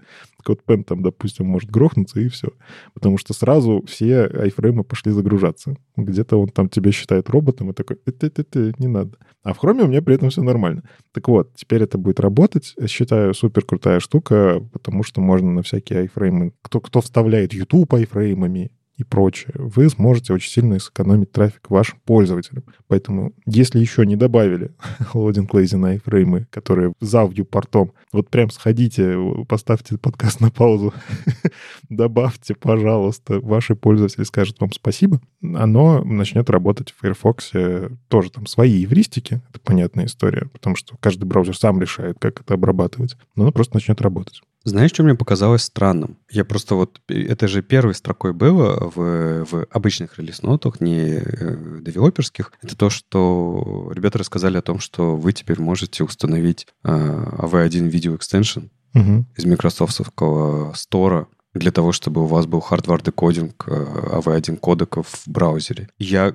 конечно, уже очень много лет на macOS, и все всегда мы все всегда ругали, что вот у вас типа кодеки появляются только тогда, когда э, новая операционная система выходит. Но это же тоже, по-моему, не очень звучит. Типа установи расширение для браузера из стора, чтобы у тебя хардварный декодинг был кодек. Короче, я, я посмотрел на это и подумал, блин, ну ладно, наверное, в Windows так принято. Ну, я, кстати, тоже не понял эту новость. Причем написано, что Firefox именно для пользователей Windows. Да, да, да. просить установить этот экстеншн. Может, соглашение какое? Не знаю. Может, с Microsoft договорились, еще чего. Честно, тоже не очень понимаю. С другой стороны, лучше, когда есть хоть какое-то решение потому что кодек затащить в браузер — это тоже не самая простая история. Есть экстеншн, который может это взять на себя, и оно будет работать, и как бы пользователь будет счастлив, что у него меньше трафика. Короче, как бы новость, с одной стороны, хорошая. С другой стороны, я согласен, странно. Непонятно. Да нет, может, может принято, знаешь, это мы как это маководы, может, ничего не понимаем в этом. Ну ладно, давай, я тебя увел от веб-технологий обратно к веб-технологиям. Я, я легко возвращаюсь, не переживай. подтянули текст-раб баланс. Точнее, текст-раб баланс и стейбл, э, вот, но вот та штука, которой мы радовались в хроме, типа, смотрите, мне заголовки стали красивые. Теперь будут красивые и в Firefox. Меня это тоже очень радует, потому что я уже текст-раб баланс на самом деле напихал куча где. Да, это прям классно. Как минимум в блоге, ну, типа, ты просто добавляешь одну строчку. Все, и у тебя в хроме выглядит симпатичнее. А так, когда это в Firefox выглядело не симпатично, для пользователей Firefox просто ничего не меняется. А как только они обновят браузер, у них так оп, и красивенько. Просто приятная новость. Я, в принципе, обожаю вот эти свойства, которые просто делают хорошо, когда заработали. Текст Indent они про прокачали, добавилось H-Line и Hanging. Ну, мы отдельно говорили про вот эти текст инденты, там, послушайте предыдущие выпуски тоже. Они просто это дотянули. Safari, кстати, тоже, по-моему, давно дотянул эту историю. Короче, полезная штука для тех, кто работает с типографикой. Пожалуйста, радуйтесь. Но самое главное, благодаря вот этому релизу HES работает теперь везде. Ну, прям везде. То есть Firefox наконец-то затащил себе HES. Не просто затащил, они на самом деле это давно с ним игрались. Экспериментально можно было, по-моему, включить. А сейчас оно выезжает в продакшн, оттестировано со всеми, видимо, там пройденными веб-платформ-тестами, которые только можно. И вот это, конечно, взорвало интернеты ну, наши маленькие интернеты локальные, ладно. Я сомневаюсь, что где-то там обсуждают нормальные люди. Ой, смотрите, в Firefox хз их. Но мы, верстальщики, радуемся. А это значит, что, ну, надо подождать, конечно, пару месяцев, потому что Firefox, у них там есть, кстати, прикольный сайт, который показывает, как быстро они дообновляются вот эта вот кнопка, которая сначала зеленая, а потом красная, а потом агрессивно ты нечаянно там закрыл браузер, и он тебя его обновил, не спрашиваю. Это у них вот реально где-то пару месяцев после выпуска нового релиза а, уже где-то в районе 90% доезжает этот новый релиз через два месяца. Вот. Это значит, что через пару месяцев HES реально можно будет спокойно использовать вообще везде и не бояться. Ну, у меня все еще, конечно, вопросы к Safari, но это, наверное, как у вас. Если вы боитесь, что у вас все еще Safari 13.6 какой-нибудь используют по вашим мониторингам, то я вас очень понимаю, мне тоже больно. Андрей Мелехов тоже про это не раз говорил. Но нам с вами страдать. Что поделать? А, а нам с вами, ребята, радоваться и, и использовать. Но на самом деле просто про Хеста важно сказать. Знаешь что? Это, это же год Хеза был. Да. Мы его начали. Мы долго ведь про Хэз не говорили. Мы терпели, держали в себе, да? Мы начали год с Хэза. Очень много было Хэза. Очень много Хэза в Хроме, очень много Хэза в Сафари. И вот такой вот, знаете, в конце года, почти в предпоследнем выпуске подкаста «Веб-стандарты», финальная вишенка Хэза. Все. Теперь во всех браузерах. Ну, кстати, по сути-то, я вот сейчас понял, последний выпуск веб-стандарты мы же, по-моему, планируем там монтировать на, на следующий год. Тогда в последний, тогда идеально. Смотри, начали хэзом, закончили хэзом. Вообще хорошо. А можно я тебя вот, пока ты дальше не продолжил, спрошу? За этот год, с самого начала, у тебя в голове появились э, хорошие идеи того, где ты с удовольствием, с любовью бы использовал хэс, вообще не задумываясь? Да я уже даже в некоторых местах использую. Че уж тут, у меня все-таки много демок. А Safari 13 я хотел спросить. Не, ну не прям в продакшене. Хотя, опять же, смотря какой продакшн. Это точно классная штука для валидации форм. То есть стилизация формы в зависимости от того, какие где ошибки и так далее. Можно очень много всякого сделать полезного. Это точно классная штука для, в том числе, visited. Ну, короче, вот когда у тебя внутри есть какое-то состояние, ты можешь его использовать для стилизации. Checked э, в инпутах, ну и вот это что же состояние? Valid, э, user valid, э, focus, focus visible. То есть вот это вот все можно классно использовать. Раньше это нельзя было. В свое время фокус визин появился, я его радовался, а сейчас он не нужен. Потому что, по сути, у меня появляется has, и внутри фокус visible. Я могу его вот так использовать, не фокус визин. Короче, вот для этого прям точно нужно. Плюс э, я иногда балуюсь теми приколюхами, которые Брамус собирал у себя, дичайшие вот эти штуки из разряда. Как определить, что у тебя в колонке там поместилось три элемента, два элемента или один элемент через n's child, 2n плюс 1 и так далее not и вот этот вот has, жуткая комбинация, но она работает. Потому что иногда появляется верстка, где нужно, там, не знаю, если элементов внизу у тебя в последней строчке не хватает, то последний растягиваем до конца. Ну, нужно же такой элемент. В принципе, я думаю, многие представили себе такой паттерн, когда хотят просто взять и заполнить полностью. В общем, вот я просто из головы сейчас сразу достал. А у тебя? Ну, только про переключение тем, наверное, это одна из, mm одно из решений, э, про которое в том числе Анна Тюдор писала на этой неделе. Э, это просто, по-моему, решение, которое очень любят э, вставлять, когда показывают хэс, что ты с помощью хэс просто переключаешь переменную кастомную в кастомные свойства dark, там, например, 1, 0, и от него отстраиваешься дальше. Почему бы нет? Ну, короче, полезная штука в любом случае. Да, нам нужно больше примеров, и многие боялись использовать Хэс, потому что, ну, Firefox же его не поддерживает. Я пока в него даже смотреть не буду. У нас все-таки мы уважаем пользователей Firefox. Угу. Есть, остались еще такие разработчики. вот. Но нужны примеры. Я вот согласен, что это же надо мышление немножко переделать. Да. То есть э, это надо научиться в голове ходить по дереву вверх и применять эти знания. Это такое немножечко программирование, чуть-чуть. Э, но я уверен, у нас будет больше докладов. Мы сами про это будем больше рассказывать. Про статьи Брамуса какие-нибудь дичайшие тоже. Так что нет-нет, да и да-да, как говорится. Будут хорошие примеры, и вы будете это, скорее всего, использовать.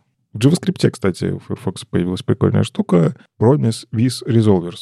То есть э, это такой метод, который, ну, он меняет использование промисов. это надо, сейчас попытаюсь объяснить словами, но по-хорошему это в код надо смотреть. А, когда вы создаете в JavaScript промис, вы что пишете там new promise, и в нем внутри есть функция resolve reject. Вы их передаете внутрь промиса и где-то там внутри вызываете. Но иногда нужно, чтобы эти resolve и reject, они снаружи были. потому что синхронное программирование, оно в JavaScript сейчас всячески по-разному можно его делать, не только промисами. Не знаю, у вас там какая-нибудь хитрая система распределения очередей для тасков, ну, я и даже такие задачи видел. А, там, set timeout вы хотите использовать. Короче, хотите как-то использовать вот эти resolve reject в другом месте, снаружи промисы. Ну и раньше мы это летами делали, как бы все равно способ-то был. То есть, по сути, promise with resolves, он возвращает вам, вы просто вызываете promise.withresolvers, resolvers, и он вам возвращает объект, внутри которого есть promise, resolve, reject. Все. Он наружу вытаскивает. А дальше вы уже с этими promise, resolve, reject делать, что хотите. Это просто ссылки, вы можете с ними играться, можете промис этот э, под, по-другому задавать э, и вызвать resolve reject, подменить их или еще чего-нибудь. Короче, приятный синтаксический сахар. Вот правда. Очень приятный в некоторых местах, потому что я прям знаю места, где мне это было бы полезно. Классная вещь, но я это тоже аккуратненько, и надо посмотреть, как это во всех ли браузерах-то работает. Ну, это, во-первых, это из спеки TC39, да, из спеки JavaScript, и она как раз э, в четвертом стейдже. Если я правильно понимаю, она должна была быть в последнем релизе ES. Я не знаю, попала она или нет в ES 2023. Вот тоже не помню. Но ее точно не было раньше. В Chrome она уже реализована, в... была да, ну, видимо, они там как раз на более ранних стейджах показывали решение. Сейчас в Firefox, в Safari нет решения еще пока, то есть ждем, но угу. так как это, как я понимаю, вот э, будущая спека или вот э, э, этого года, то тоже появится. Ну и в целом про разработческое, наверное, все. Там появились еще настройки для пользователей. Вот мы обсуждали, что появится настройка в Firefox всегда подчеркивать ссылки. Вот она, собственно, в этом релизе для пользователей выезжает. То есть, если вы хотите видеть все ссылки подчеркнутыми, можете поставить это в настройках. Я, на самом деле, поглядываю на эту настройку, потому что некоторые сайты ужасно оформляют ссылки. Я не знаю, что есть ссылка, что нет. Вот. Убирают этот андерлайн. Непонятно почему. Хорошая настройка. В общем, за нее я радуюсь. Но у них же еще DevTools есть. Не будем забывать про это. И есть новости DevTools. Как минимум что тут появилось? У них появилось, я даже не знаю, как это назвать. Ну, вот они текстор баланс сделали, у них появился тултипчик, когда он не применяется. И по сути, я просто радуюсь, вот, наверное, киллер фича Firefox, что они каждый раз, когда внедряют какую-то новую фичу, они каждый раз добавляют тултипчики, почему она не применяется. Вот это то, почему я Firefox иногда включаю для дебага.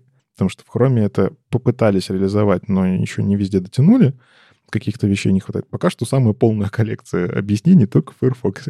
вот. И они вот это точно так же, они объясняют, что у вас там вот такое вот свойство, поэтому, сорян, текст-рап нет, мы применять не будем. Э, полезно, мне кажется, потому что текст-рап действительно баланс работает далеко не везде. Это надо понимать. Там есть ограничения в спеке, в том числе описанные, поэтому классно, когда браузер тебе это объясняет. И интересно, что они добавили иконку черепашки на свойства has. Точнее, не на свойства, на селектор has. То есть э, он прям, ну, вам DevTools скажет, прикольно, что вы это используете, мы тоже рады. Но если что, has, он, он может быть медленный. Подожди, то есть они нам одновременно в одном релизе, и как это, и ложку меда, и ложку дегтя? Типа, смотрите, теперь вы можете использовать has. Но, ребят, не используйте, пожалуйста. Не, ну они не говорят, они такие, будьте осторожны, ну, черепашку. На самом деле они пишут э, в ну, это релиз ноута, не знаю, наверное, да, новости DevTools, давай так. Они пишут, что на самом деле, если у вас мало таких э, селекторов, ничего вы не почувствуете, потому что работа с селекторами супер быстрая в браузерах, но понятно, что, опять же, вспоминаем демки, я не помню, кто, или Джейк Арчибальд, или Брамус, но они там собирали демки, сколько хезов нужно, чтобы крашнуть страницу. И, собрали же, и крашнули же. так что, кстати, интересно, сейчас вот стопудово где-нибудь надо найти твит, где они запустили эту демку в Firefox. Действительно ли она там крашнулась? Упадет страница из-за большого количества хезов. Это правда. Ну, как бы раньше мы над этим не так задумывались. Поэтому, по-моему, прикольно. Мне просто сам факт. Они добавили иконку, специальную иконку добавили.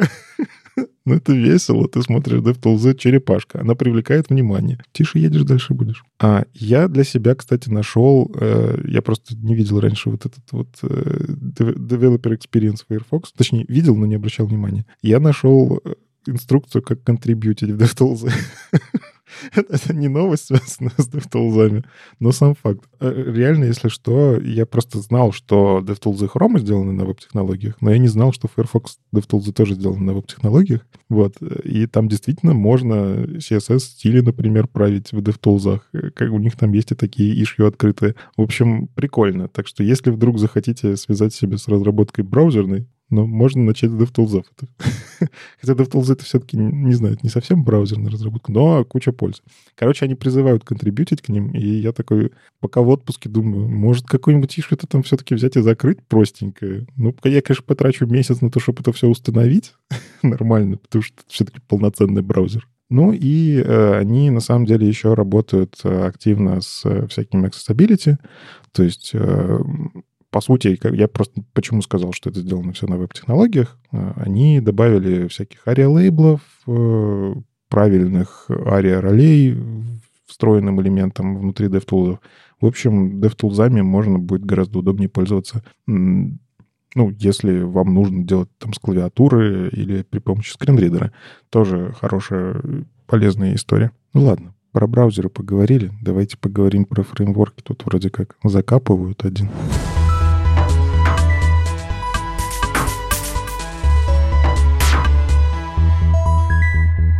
Ну, не то чтобы фреймворк, а версия скорее Vue 2.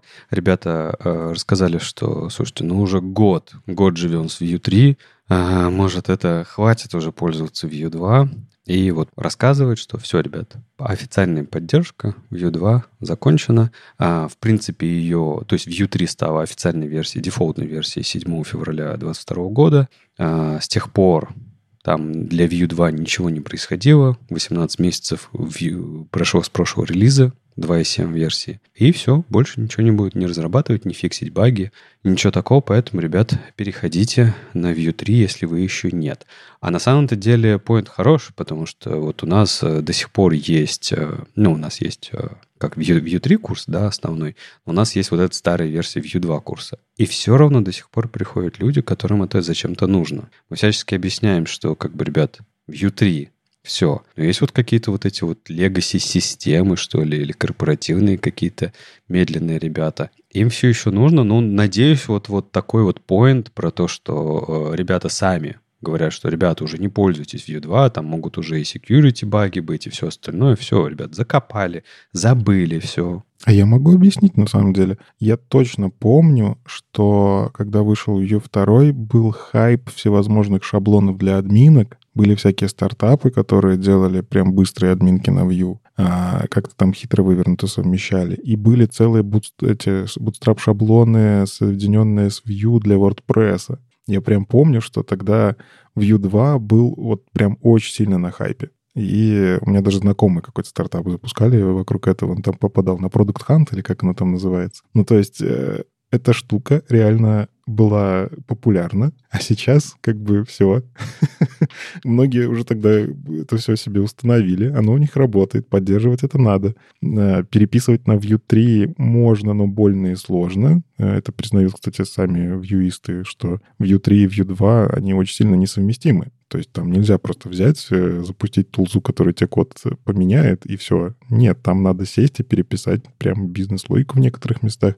Поэтому я понимаю, почему они решили сказать, все, мы как бы это, если будем и то, и то поддерживать, мы тоже загнемся. Ну и важно, что у вас произойдет, если вы до сих пор пользуетесь Vue 2. А начиная с 31 декабря они пометят все связанные с Vue 2 NPM-пакеты в том числе все core-проекты, э, core-пакеты Vue 2, Vue Router, Vuex, они пометят как deprecated. То есть у вас прям NPM будет на это все ругаться. Возможно, у вас что-то сломается из-за этого, если вы до сих пор это используете. Просто готовьтесь тогда к этому хотя бы. Но лучше переходите, если есть возможность. Ну хорошо, фреймворк один похоронили. Э, ну ладно, еще раз, не фреймворк, а только его версию, да, потому что с Vue 3 все в порядке. Э, что там насчет э, самых плохих частей, Никит? Внезапно самая плохая часть HTML. Нет, неправда.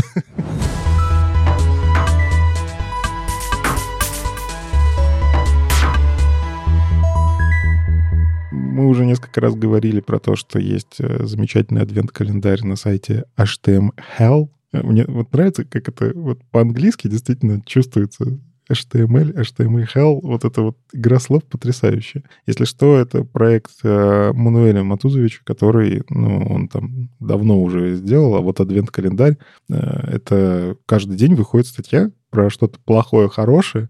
Кстати, в основном-то про хорошее, хотя сайт вроде бы про плохие примеры изначально.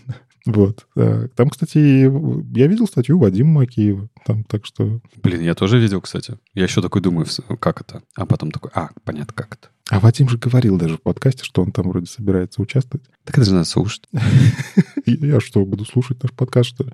Ну, короче, я нашел для себя очень интересную статью HTML э, The Bad Parts, плохие части HTML, и, и она такая холиварная, интересная. А, в общем-то, автор Маянг написал про то, что вот, например, давай, давай, я хочу с тобой вот обсудить. Давай, давай. А ты только главное скажи, э, все плохие части наказаны были? Да не особо. Более того, они до сих пор активно используются. А вот он говорит, смотрите, есть Select Multiple. И не используйте Select Multiple, потому что он ужасен. А, ну, он по факту про, просто коротко говорит. Непонятно, как этой штукой пользоваться, она всегда конфьюзит. Если надо, делайте либо кастомный мультиселектабл что-нибудь, либо лист, список чекбоксов. Список чекбоксов работает лучше. А учитывая, что у нас появились чекбоксы теперь, которые Switch, то все, используйте их. Вот согласен?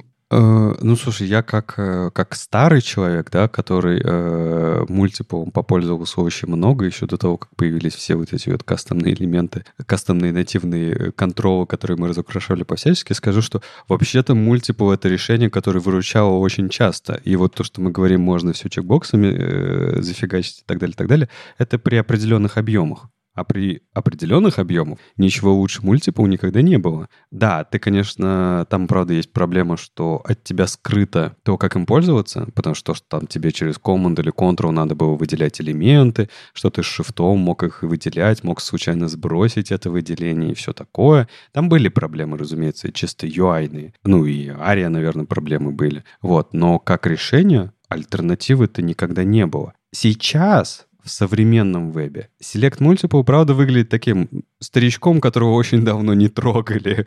Он такой до, до сих пор такой вот из, из как будто тех времен. Но не то чтобы это плохая часть. Это часть HTML, да? Это часть, которая решала точно свои задачи. Альтернативы у нее э, в виде нативной альтернативы до сих пор нету. То, что мы можем для нее альтернативу сделать кастомную, это правда. И чаще всего вот в сложных интерфейсах, где очень много есть э, селектов, да, вот всякие вот эти вот каталоги, и очень много в e-commerce и так, и так далее, и так далее, а, ну там придумывают свои кастомные решения, типа с, вот этой, знаешь, с, с, со строкой поиска, э, который ищет по какому-то списку, у списка у каждого чекбокс, ты вот натыкиваешь это и все такое.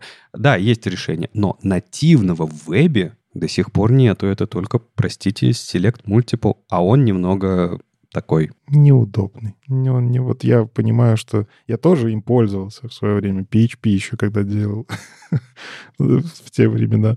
Ну, не в смысле делал язык, а в смысле на нем э, сайты делал. Там как бы примеры в интернетах такие были. Интернет тогда еще был долго грузящийся, поэтому что успел скопировать из интернета, то и вставил в сайт. Знаешь, интересно, что он говорит? Это типа, это э, сломанный э, лист-бокс, да? Ну, а кто против-то? Где где не сломанный листбокс в, в вебе? Где он? Почему за столько лет, сколько существует Select Multiple, Multiple не появилось никакого другого альтернативного решения? Ну, это же тоже неправильно. Следующая прожарка — это I для иконок. Ну, я честно делал. У тебя было такое? Ну, слушай, знаешь, как это? Как э, человек из Яндекса ты не можешь тут ничего говорить, потому что... Могу. Вы там использовали это очень регулярно. Ну, я считаю, это бред, конечно, какой-то. Это вообще выгнать надо, и это все плохая идея э, людей, которые придумали это, потому что им нужно было сократить максимально количество символов в HTML-коде. Не, подожди, тут ладно сократить символы. А Awesome, он же эту всю историю сделал дичайше популярной. Но тут они не правы были. А учитывая, что Awesome потом Bootstrap подхватил к себе как часть экосистемы, и, ну, то есть у нас есть два супер популярных решения, минимум, которые это активно использовали, так что не надо тут на адептов BEM. Не, ну для меня, для меня начали это все вы, потому что не было тогда никакого фонтосома. Я тогда там не работал, не надо. Ну ладно, ладно. Начали это все вы. Ты знаешь, кто это начал. Ладно, ладно. Знаю. Можно с ним, к ним прийти. Но на самом деле, да, это ужасный паттерн. Мы много раз обсуждали это в подкасте, и я вот здесь тоже очень сильно плюсую. А, что здесь автор статьи подсвечивает, что эта история, она же еще и недоступна. А, то есть хрен с ней с семантикой. Ну, то есть ай, он ничего не значит. Ну, правда. Ну, типа, э, у нас для этого EM есть. И мы уже обсуждали, что AI многие браузеры просто игнорируют. Оно и для SEO, и для семантики ни на что не влияет. Но с точки зрения того, как работают скринридеры, они все равно попытаются эту иконку как-то озвучить. Ну, то есть что-то там же есть внутри. Поэтому их надо уметь правильно готовить. Нужно туда спрятанные тексты, если это важно. Если это не важно, то aria hidden вставлять. Ну, в общем, это, это, это не очень удобно. И он говорит, используйте вместо этого SVG. Ну, типа, его точно так же hidden можно сделать, если вы хотите сделать эм, иконку спрятанную. Здесь у меня тоже, кстати, вопросик. Потому что если вы используете aria, Э, как первое правило ARIA, не используйте ARIA. а он говорит, типа, вставляйте SVG и ARIA hidden. Хм, может, и не такое уж хорошее решение. Но, по сути, то, для чего мы раньше использовали фонд Awesome, это же перекрашивание иконок. SVG это все умеет. Маски тоже можно использовать, кстати. Не, ну, ты же понимаешь, да, что I тогда, когда это был популярным паттерном, использую вообще не по этим всем причинам. Не по причинам там доступности, недоступности, не по причинам там э, семантики, не семантики, правильность, неправильность. Вообще, э, то есть ты же понимаешь, что это вообще на повестке дня не стояло, когда выбирали это решение. Там типа, о, прикольно, типа коротко и классно, будем везде использовать. А что такого? Можно же. Кон- конфликта-то нет со спекой. Все. Ну, да. Ай, сокращение от icon. Все понятно. Все. Ну, понятное дело, что ошибались тогда, ну, бывает, с кем не бывает. Ну ладно, дальше вот, вот прям тут такая холиварная история. Э, в общем-то, UL и OL это, оказывается, проблемные места HTML. Но здесь, как бы, опять же, Маянка, он говорит про то, что эта проблема была не в HTML, а в том, как мы начали использовать ну, то есть изначально, когда это придумали в HTML списки, они были придуманы для списков. И если бы мы продолжали их использовать для списков, никаких бы проблем не было. Но в какой-то момент начали верстать списками все. Основной паттерн был, что нам нужно просто несколько однородных элементов. Мы берем и, просто сразу делаем list style none, просто располагаем их в строчку, ну, то есть то, что можно было сделать там онлайн-блоками, или то, что сейчас делается флексами. Из-за чего Safari, здравствуйте, Safari решили, что хм, а мы в ристику вкрутим, что если эта штука не лежит внутри nav, и у нее стоит list style none, то это не список. То есть с точки зрения accessibility это больше не список, это просто какие-то тексты. И в этот момент все сломалось, потому что нужно подстраиваться под Safari, нужно ему явно задавать ролл-лист, а, хотя по факту, ну, иногда Safari сбоит. То есть э, он неправильно определяет, что это не, не список. То есть он у меня действительно стоит лист none не потому, что это я такой дурачок, а потому что мне стилизовать надо, а вы мне маркеры не даете столько лет. Я хочу красивые маркеры рисовать. Мне дизайнер так нарисовал. Во вообще проблема-то, ну, ее же можно э, как экстраполировать, да, э, со списками. Она же очень сложная. Ее можно доводить до безумия, потому что, ну, списком в сайте если доводить до безумия, может быть что угодно. Ну, например, два логотипа рядом стоящие, это список? Нет. Ну, подожди, а если они под, заголов... под заголовком а, «Наши вузы»? Ну, типа, наши вузы. И там идут вот эти, знаешь, партнерские. Две штуки. Ну, это же список. Ты же перечисляешь их. Вот они, наши вузы. А, кстати, можно DTDD использовать. Так не, я к тому, что под список каталог товаров. Это же два товара, это же список. Ты его еще и фильтровать можешь по-разному, но это же список. И там вот, если что, можно вот эту со списками историю довести до такого безумия, что у тебя на сайте в принципе все список. И, наверное, в этом и была проблема как раз-таки вот этой вот плохой части, о которой э, пишет автор статьи, что со списками мы, конечно, немного это упоролись, потому что подразумевалось, наверное, все-таки не вообще любой объект, а, наверное, как какие-то ну, не знаю, что-то конкретное, да, ну, вот конкретный список пунктов, я не знаю, текстовых, еще что-то. Но описание было такое, что под него и правда подходило все, что угодно, и в зависимости от вашей креативности под это описание можно было подогнать все, что угодно. Так это же еще и студенчество идет. А самый простой способ увеличить количество э, страниц в твоей курсовой или в дипломе предложение оформить в виде списков, потому что у списков появляется слева отступ, и у тебя появляются новые строчки. И таким образом, э, студенты, не слушайте меня, плохие вещи говорю. Но я помню этот лайфхак, как сделать, ну, типа, не хватает тебе буквально страницы для того, чтобы минимальное количество... Блин, вот это тоже эти требования по ГОСТам, что угу. курсовая должна быть минимум там 25 страниц, а у тебя 24. И мысль закончилась. Ну что, начинаешь вот с такими приколюхами работать, а потом приходишь в веб такой, ну, все есть список, меня так научили. Ой, следующий пункт прям очень хороший. Да, title, атрибут title. Ох. Э, грешил? Честно, я давно им не пользуюсь. Ну, не-не, подожди, но грешил? Ну, на старте, когда еще молод был, да. Было, да, дело? У меня тоже было дело. Блин, реально, по-моему, почти у каждого было дело, когда он думал, блин, это то, что нужно каждому элементу. Да, это правда.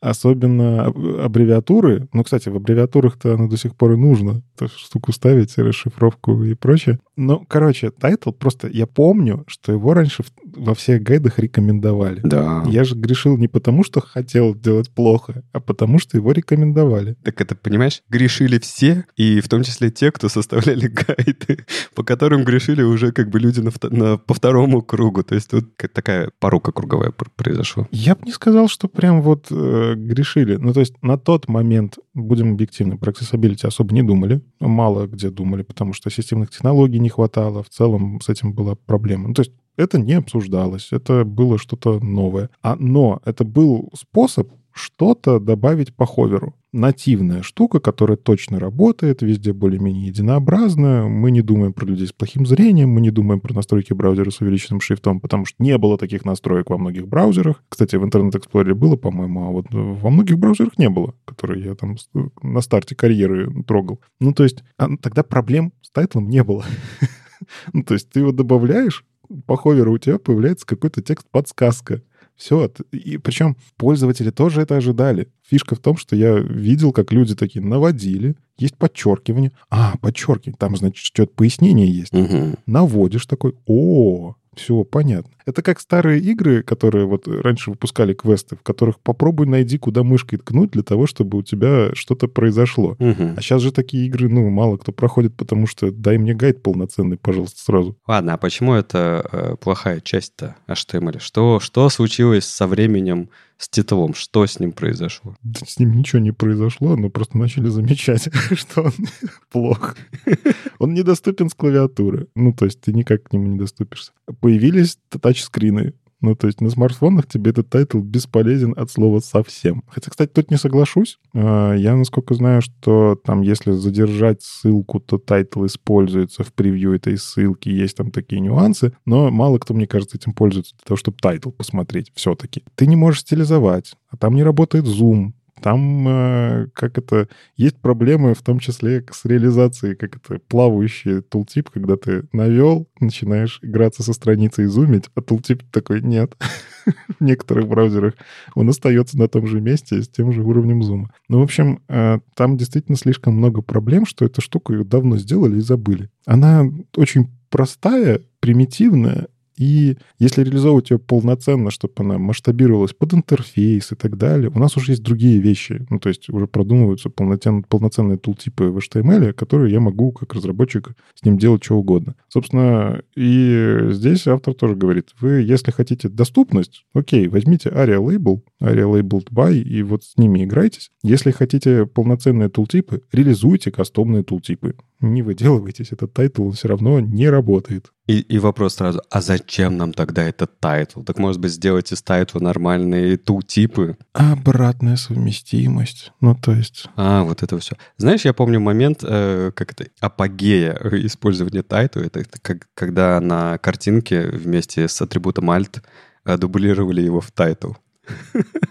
Ну, типа, alt — описание картинки, title — описание картинки, чтобы вот наверняка. И я тоже видел эти гайды, потому что... А, кстати, тогда была проблема, я точно помню, что а, какие-то системные технологии использовали alt в приоритете, какие-то title, потому что в спеке-то не было определенности. Там действительно была вакханалия, что должно использоваться в первую очередь. Это сейчас четко прописано, что alt используется всегда в приоритете. Если нет alt'а, то все очень плохо. Сейчас мы уже научены accessibility.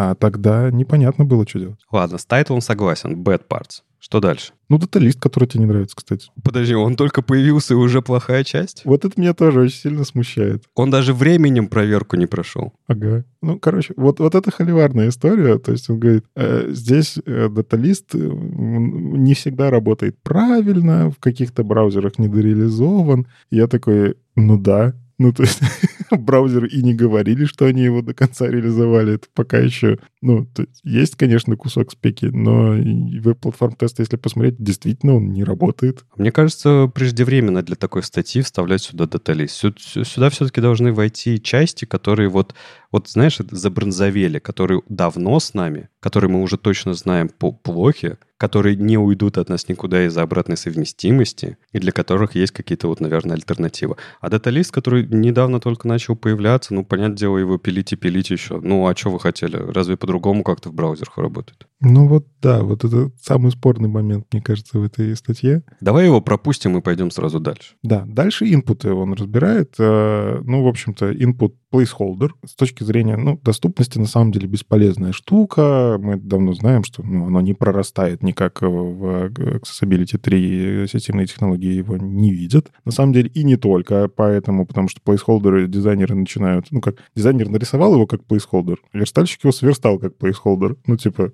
визуально так же, правда же? А в итоге ты кликаешь, а у тебя непонятно, где ты находишься в инпуте. Это что вообще? Ну, типа, кликнул, отошел, вернулся, текст набрал, а это у меня email, или я имя ввожу, или это мой адрес вообще. Угу. В общем, я согласен здесь, что placeholder такая себе технология, но я не согласен, что ее вообще не использовать надо. Ну, то есть... Мне кажется, placeholder не совсем правильно применяли, когда использовали его вот на этих э, формах, где имя, фор, имя поля вставляли в placeholder. Ну, типа, знаешь, такие типа э, супер минималистичные формы, вообще без каких-либо подсказок и так далее, и так далее. Угу. Это неправильно. Но мне казалось, всегда placeholder нужен для того, чтобы подсказать, в каком формате или какого типа ты ожидаешь ввод текста, да, то есть, типа, что ты вообще ожидаешь? Вот, например, ты написал компания, а ты как хочешь ее, чтобы тебе написали? ООО там какое-то или еще что-то. То есть типа как? Или ты просишь ввести Телеграм. А ты что хочешь? Собачка, username, просто username, ссылку на t.me. Вот я не знаю. И иногда это может вводить в ступор человека, потому что он он понимает из-за своего ума, знаешь, слишком умный, что я могу миллионом способов вам написать, а я не знаю, как вы хотите или как правильно. Вот у меня нет проблемы написать вам как правильно, а я не знаю. Мне всегда казалось, что placeholder — это про подсказку от а, ожидаемого значения. Вот. Другая проблема, что э, placeholder плохо этот UI, UX компонент плохо реализует да, потому что, типа, и правда, проблема в том, что как только ты начинаешь вводить, ты теряешь эту подсказку, проблема в том, что ты эту подсказку не можешь прокинуть в другие свои доступности и так далее. Это все проблема, это э, кривое решение плейсхолдера. Но мне всегда казалось, что плейсхолдер в первую очередь для этого, а не для подписи полей. А мне вот... Я с тобой согласен, что да, placeholder — это пример, и я стараюсь всем тоже разработчикам, до которых дотягиваюсь, это тоже объяснить, что не используется это вместо лейблов. Это пример. Но я все больше склоняюсь к тому, что placeholder не использовать вообще, потому что для ассистивных технологий его не существует. То есть, по сути, я пишу пример, вот ты говоришь, непонятно, как вводить. Хорошо, я визуальный пользователь, мне более-менее понятно, а не визуальному пользователю что делать? Вот он табом туда перешел. Что? Какой пример вводить? То есть мне... Ну, я и говорю, проблема реализации placeholder, да? Да. Если бы placeholder были доступны в Accessibility 3 как-то, тогда проблем бы я, я бы использовал. Но нет. Поэтому правильное решение все еще кастомить. Ужасно, но кастомить. И placeholder, ну, я склоняюсь к тому, чтобы не использовать вообще, но, опять же, если вы там ориентируетесь только на визуальных пользователей, немножко эгоистично, ну, окей, хотя бы так. Начните с того, что пример делайте placeholder. Пример, не лейблы, не описание полей, а только пример. Так, а с number-то что не так? Input type number. Input type number. Ну, я, кстати, согласен, с ним все не так. Тебе хоть раз удавалось его удачно использовать в интерфейсе, вот эти стрелочки? Нет, нет, я согласен, это, это ужасно. Потому что я, когда появились разные типы, точно помню, я такой, хочу все попробовать. Это же в HTML, это же нативное, это же, ну, все ж нативное лучше. Еще знаешь, этот момент, когда добавляли, э, я не знаю, до сих пор это сейчас так или нет, в сам компонент, если ты type number делал, браузеры прорисовывали вот эти вот э, стрелочки вверх-вниз, да. типа как будто бы я буду ими натыкивать себе э, этот номер. Ну, безумная идея, по-моему. Ну, там на самом деле есть полезность в том, что ты можешь выставить min и max значения, у тебя нативная валидация, и в целом я когда вижу, когда верстают э, бэкэндеры всякие мини-админки, это работает, на самом деле. Но это только в, в очень э, изолированных условиях с конкретным небольшим рейнджем значений да. и так далее. А когда тебе нужно натыкивать вот 50 таких элементов, да это что? Это, это же просто ужасное решение. Ну, то есть, да, для простых изолированных решений оно вполне себе до сих пор использую. Ну, то есть я хочу ограничить тут либо слайдер верстать, который тоже не самая полезная для визуализации штука, либо вот этот type number. Но действительно не стилизуемые вот эти стрелочки. С точки зрения, как только ты пытаешься ввести текст, у тебя какие-то паддинги появляются. То есть от этих стрелочек это на самом деле там паддинг есть, который не дает текст вести. Они и во всех браузерах выглядят по-разному. И это непонятно зачем вообще... Короче, непродуманная штука с точки зрения кастомизации. Что использовать вместо? Тут хороший, кстати, совет. Input мод на Америк для того, чтобы клавиатуру правильно включить, если там с э, телефона. И паттерн от 0 до 9. Все. Ну, то есть у вас есть какая-то валидация все-таки встроенная. То есть это обычное текстовое поле, type text, да? Да. Угу. Input type date. Вот это прям... Назовите хоть один удачный дейтпикер. Я один могу назвать. На iOS, который, ну, на мобильном дейтпикер, который вот с этим, с, с каруселькой. Это единственный, который меня устраивает. Но его ж не втащишь везде. Мне кажется, дейтпикер — это та самая Holy Grail задача в, во фронтенде, которая должна просто существовать века. Типа, э, понимаешь, всегда должен быть кто-то, кто будет пытаться сделать идеальный дейтпикер. И это должно быть э, таким, знаешь, вечной задачей. Потому что к ней можно только, к реализации ее можно только стремиться, но никогда не достичь. Потому что дейтпикер идеально сделать это невозможно. Особенно учитывая многообразие ввода дат, многообразие письменности, многообразие вообще задачи, чего ты хочешь выбрать. Потому что вот эти вот ужасные селекты или ужасные плашки меняющиеся, типа ты выбираешь год, у тебя одна плашка, потом тебе надо вернуться как-то назад, э, войти в плашку с месяцами и выбрать там эти. Я столько этих решений насмотрелся, это все ужасно. Вот, знаешь, смотришь на вот эти вот все штуки и думаешь, дайте мне просто текстовое поле, скажите, пожалуйста, в каком формате вам нужна дата, я это сделаю гораздо быстрее, чем буду вот натыкивать мышкой вот через все ваши свои выборы. Но я еще видел решение через range. Не, ну это ты что, это уже... Это... Минимальную, максимальную, и тут ползунком выбираешь. Ага, и вот этот клик, кликаешь как раз вверх-вниз, вверх-вниз, да? Да. Не, ну, в общем, я с тобой согласен, что реализовать э, полноценное что-то очень сложное, и ни у одного браузера пока что не получилось. Опять же, возвращаясь к тому, что я дизайн-системой иногда занимаюсь, ну, нерешаемое. То есть э, разным командам нужны разные фичи. Э, тип ввода, там кому-то нужно накликивать именно с мышки, потому что пользователи, мы точно знаем, будут делать это мышкой. Кто-то, пользователи, это айтишники, которые с клавиатуры привыкли. Но, в общем, всем угодить невозможно. Но к сожалению, нативная реализация тоже недоступная. Вот в чем беда. То есть э, где-то что-то не выключается по эскейпу, где-то в целом навигироваться внутрь нельзя. Короче, настолько сложный паттерн, и как это, что использовать вместо, автор советует. Он такой, ну, вообще-то текстовый input, то, что ты предлагаешь. Ну, так... Да, а что еще? Просто, просто самое важное, скажите, в каком формате дату вы ждете. Да, Согласен. Желательно не плейсхолдером, да, вот как мы обсуждали раньше. Ну, следующим пунктом он рассматривает меню. Я, честно, про него забыл. Тут мне говорят, что это плохая штука. Такой, ну ладно. Ну, то есть, чтобы вы понимали, когда-то давным-давно в HTML был э, так меню. По сути, э, это список. Ну, это правда список по сути своей. И внутри можно было, кстати, ли использовать. Но я настолько давно это знание потерял, Ну, то есть я когда-то, когда с HTML знакомился, я про это помнил, но потом я это нигде в практике не видел. Я видел UL и все. Знаешь, это та самая bad parts, с которой мы все просто сразу согласились. Да. И все сразу забыли. Типа, меню? А зачем надо? А, для этого? Ну, пускай раз будет, ну, пускай где-то там полежит. Все, до свидания. Ну, короче, мы согласны, что это плохая штука, все. Ну, нет и нет. Вот. Э, Ее в том числе реально переименовали в свое время, но из-за обратной совместимости у нее там есть какие-то свои роли. Не знаю, ну это, наверное, для тех, у кого жуткая легаси. Вот. Короче, увидите меню, это оно вам не надо. Вот. Если надо для доступности, там Aria Roll какую-нибудь можно прикрутить, но подумайте лучше. Следующий паттерн, про который я вот здесь соглашусь, button disabled. Про него сейчас в том числе там в Твиттере периодически набрасывают. Э, суть в чем? По факту disabled — это полезное состояние. Ну, то есть мы все-таки знаем, что на кнопку нельзя нажать, и пользователю как-то там об этом сигнализируем визуально, и ну, не можешь нажать. Но с точки зрения доступности тут большой нюанс. Кнопка просто исчезает. Вот в чем беда. Ну, то есть disabled, он на самом деле убирает элементы. Это касается не только button, это и инпутов тоже. Ну, то есть я хочу что-то ввести, прохожусь по форме, а у меня button disabled. Я не понимаю, я где, куда нажать кнопку «Сохранить», куда нажать кнопку «Купить». Она disabled. То есть этот паттерн нужно обрабатывать, нужно текстовым сообщением каким-то добавлять или обрабатывать JavaScript. К сожалению, то есть prevent э, клик делать какой-нибудь нужно. Aria Disabled, к слову, можно еще использовать. Но в целом button Disabled, с одной стороны, визуально нам нужен, с другой стороны, реализация, она сложная. Так и UI, но он нам нужен. То есть это вот эта блокировка повторных отправок и так далее, и так далее. Это именно элемент состояния. И он, тоже, мне кажется, он точно нужен.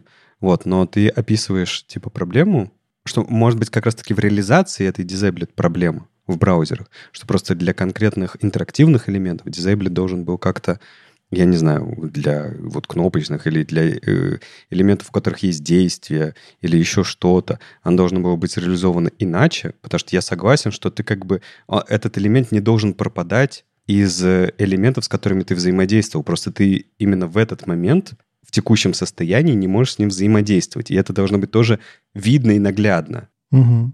То есть, типа, мне, мне кажется, реализация дизайблит в конкретных этих полях, ну, в конкретных кнопках, да, не совсем продуманно реализована. Но я согласен, что так как оно у нас сейчас так существует, это, наверное, bad parts. Да, мне бы, наверное, хотелось, чтобы все-таки здесь браузеры в том числе какую-то интервенцию сделали, а прям реально вот эту обратную совместимость забили на нее, потому что существует огромное количество сайтов, где Disabled используется, и этими сайтами невозможно пользоваться.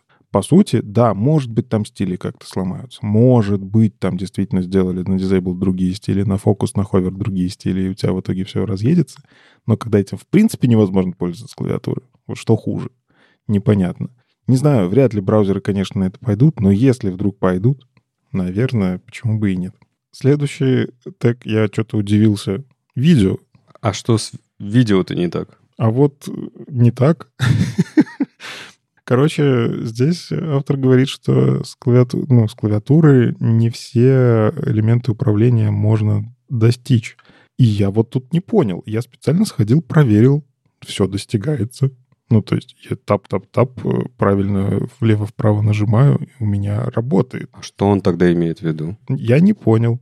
Не понял. Но на самом деле здесь хорошее замечание, что есть много проблем, в том числе с точки зрения доступности, если мы говорим про разные фичи, что там внутри реализовано. Например, вот все-таки ползунок скорости, ой, не скорости, а громкости. Вот я не смог его в Firefox нормально покрутить.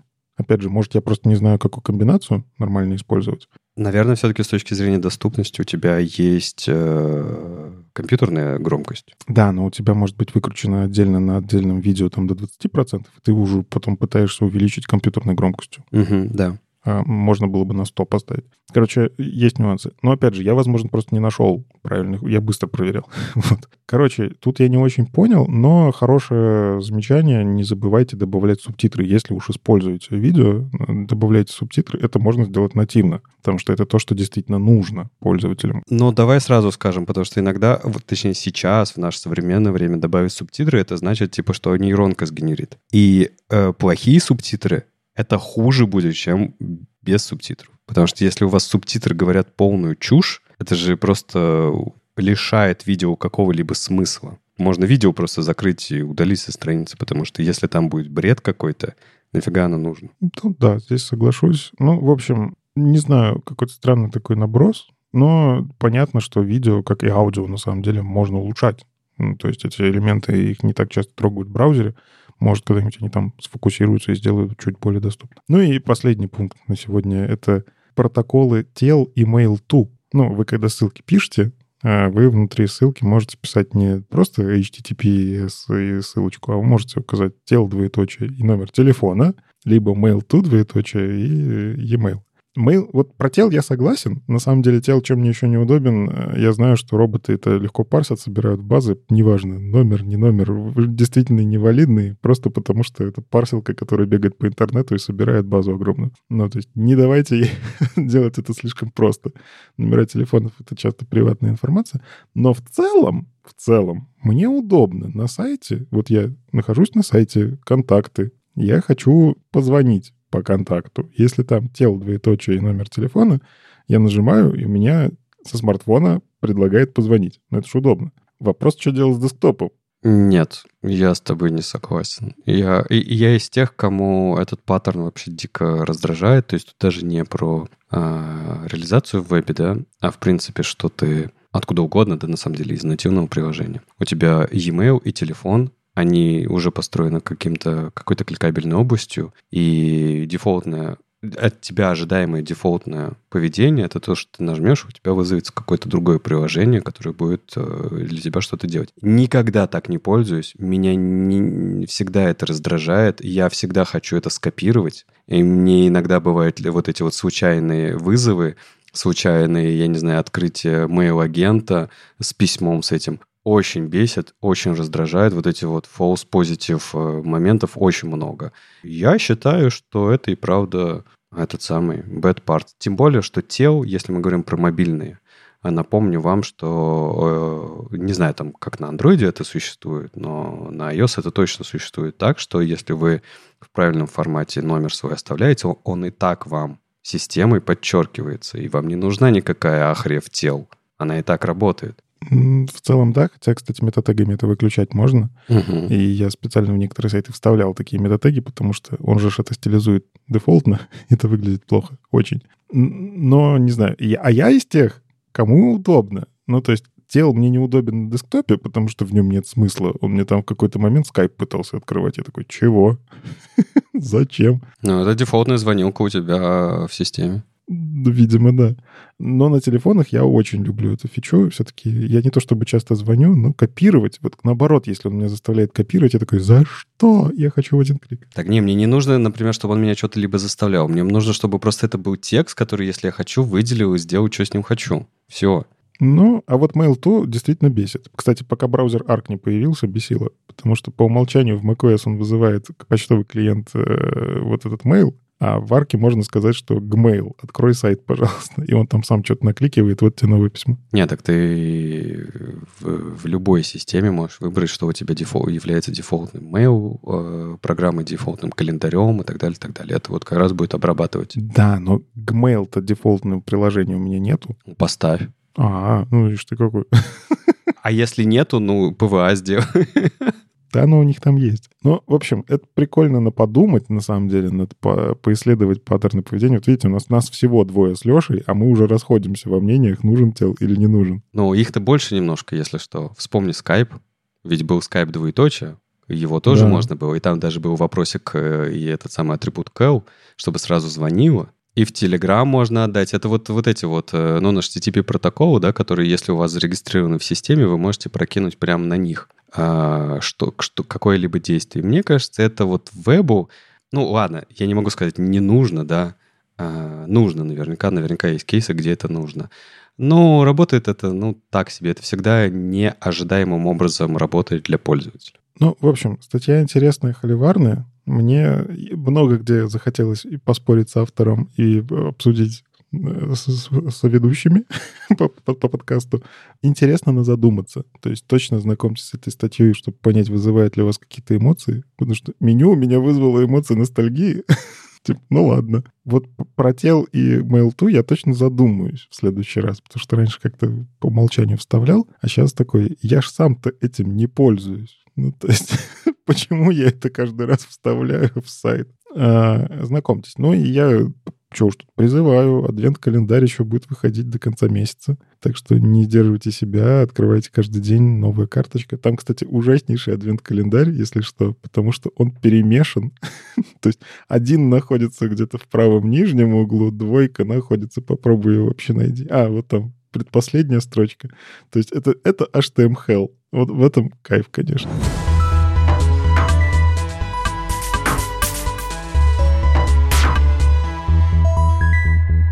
Так, ну что, я думаю, на этом мы будем потихонечку заканчивать, но сперва мы, конечно, ответим на вопросы наших слушателей. У нас есть такой один. Да, Хракс, по крайней мере, так человек подписался, спрашивает, хотелось бы услышать ваше мнение о новой экосистеме Effect TS. Кажется, что это будущее написание кода на TypeScript. Не слышал никогда, пока не написали, но, видимо, новая какая-то штука. Специально зашел посмотреть. В чем суть? Effect TS, ну, эффект, в общем-то, сайт, это такой способ переосмыслить, как мы работаем с некоторыми паттернами, типа try-catch, какие-то вещи, которые используют дженерики в TypeScript. И как бы сделать это типа безопасным. С одной стороны, типа безопасным, с другой стороны, прям добавить какие-то новые паттерны. Там появляются пайпы, то, что любят некоторые, кто использует, ну, есть, короче, разные фреймворки, которые любят вот эти вот потоки обработки, и внутри этого потока, если какой-то кэч, э, удобно, когда этот пайп, он выкидывается. Собственно, даже в, в Ладеше, по-моему, были такие штуки, если там исторически смотреть, откуда это прошло. Ангулярчики это часто используют. В общем, я смотрю на это все, и это не способ писать тест. ну, то есть, во-первых, это библиотека. Это библиотека. Мне кажется, что это библиотека утилит, которые у автора возникли в какой-то момент, что он часто это делает, потому что у него есть какие-то, в том числе, религиозные предубеждения по поводу того, как надо писать TypeScript. И он это оформил ну, неплохую библиотеку. С точки зрения библиотеки утилиты какого-то подхода, да, прикольно, наверное, даже стоит э, присмотреться. А на гитхабе там аж 3000 звездочек, ну, значит, штука популярная. Но я так посмотрел эти эффекты, ну, не знаю. То есть я в свое время... Тут, тут есть, кстати, куски из эффектора. Ну, то есть я смотрю код и понимаю, что там что-то делается из, из управления состояниями. Похожая история. Вот эти же пайпы там есть. Но это не эффектор. Есть вот этот вот э, неплохое решение, но оно тоже про другое, про томарные какие-то стоит, но там тоже есть свои обработчики. Короче, это просто, мне кажется, очередная не самая плохая библиотека. Если вам оно решает, опять же, я всегда за, за то, если это решает ваши задачи и это соответствует вашему взгляду на разработку, используйте. Но то, что это будущее написание кода на TypeScript, сильно сомневаюсь. Ну, там же просто ролик так называется, The Next Generation TypeScript. А, ну, если так, ну, тогда да.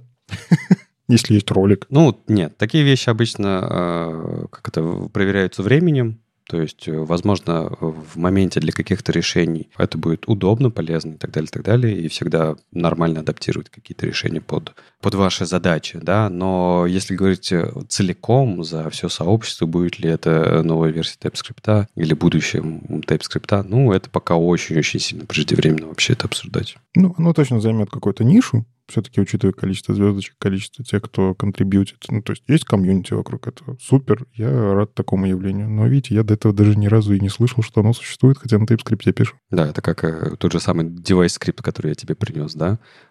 Тоже займет какую-то нишу. Тоже TypeScript только для IoT-устройств. Э, типа минималистичная версия TypeScript.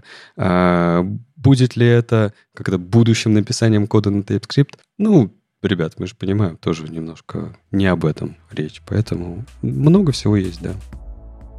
С вами был 401 выпуск подкаста «Веб-стандарты» и его постоянный ведущий, не только менеджер Алексей Симоненко. И дружелюбный бородач Никита Дубко. Слушайте нас в любом приложении для подкастов или на ваших любимых платформах. Не забывайте ставить оценки и писать отзывы, это помогает нам продолжать. Если вам нравится, что мы делаем, поддержите нас на Патреоне или Бусти. Ждем ваших вопросов на подкаст собака веб. Мы обязательно ответим на самые интересные. И услышимся на, на следующей неделе. Кстати, на следующей неделе мы не услышимся. Мы даже увидимся, но попозже. Увидимся, потому что это будет новогодний выпуск, последний выпуск этого года, но выпустим мы его, наверное, в каких-то первых числах января. Все зависит от нашего продюсера. Да, все, пока. Пока.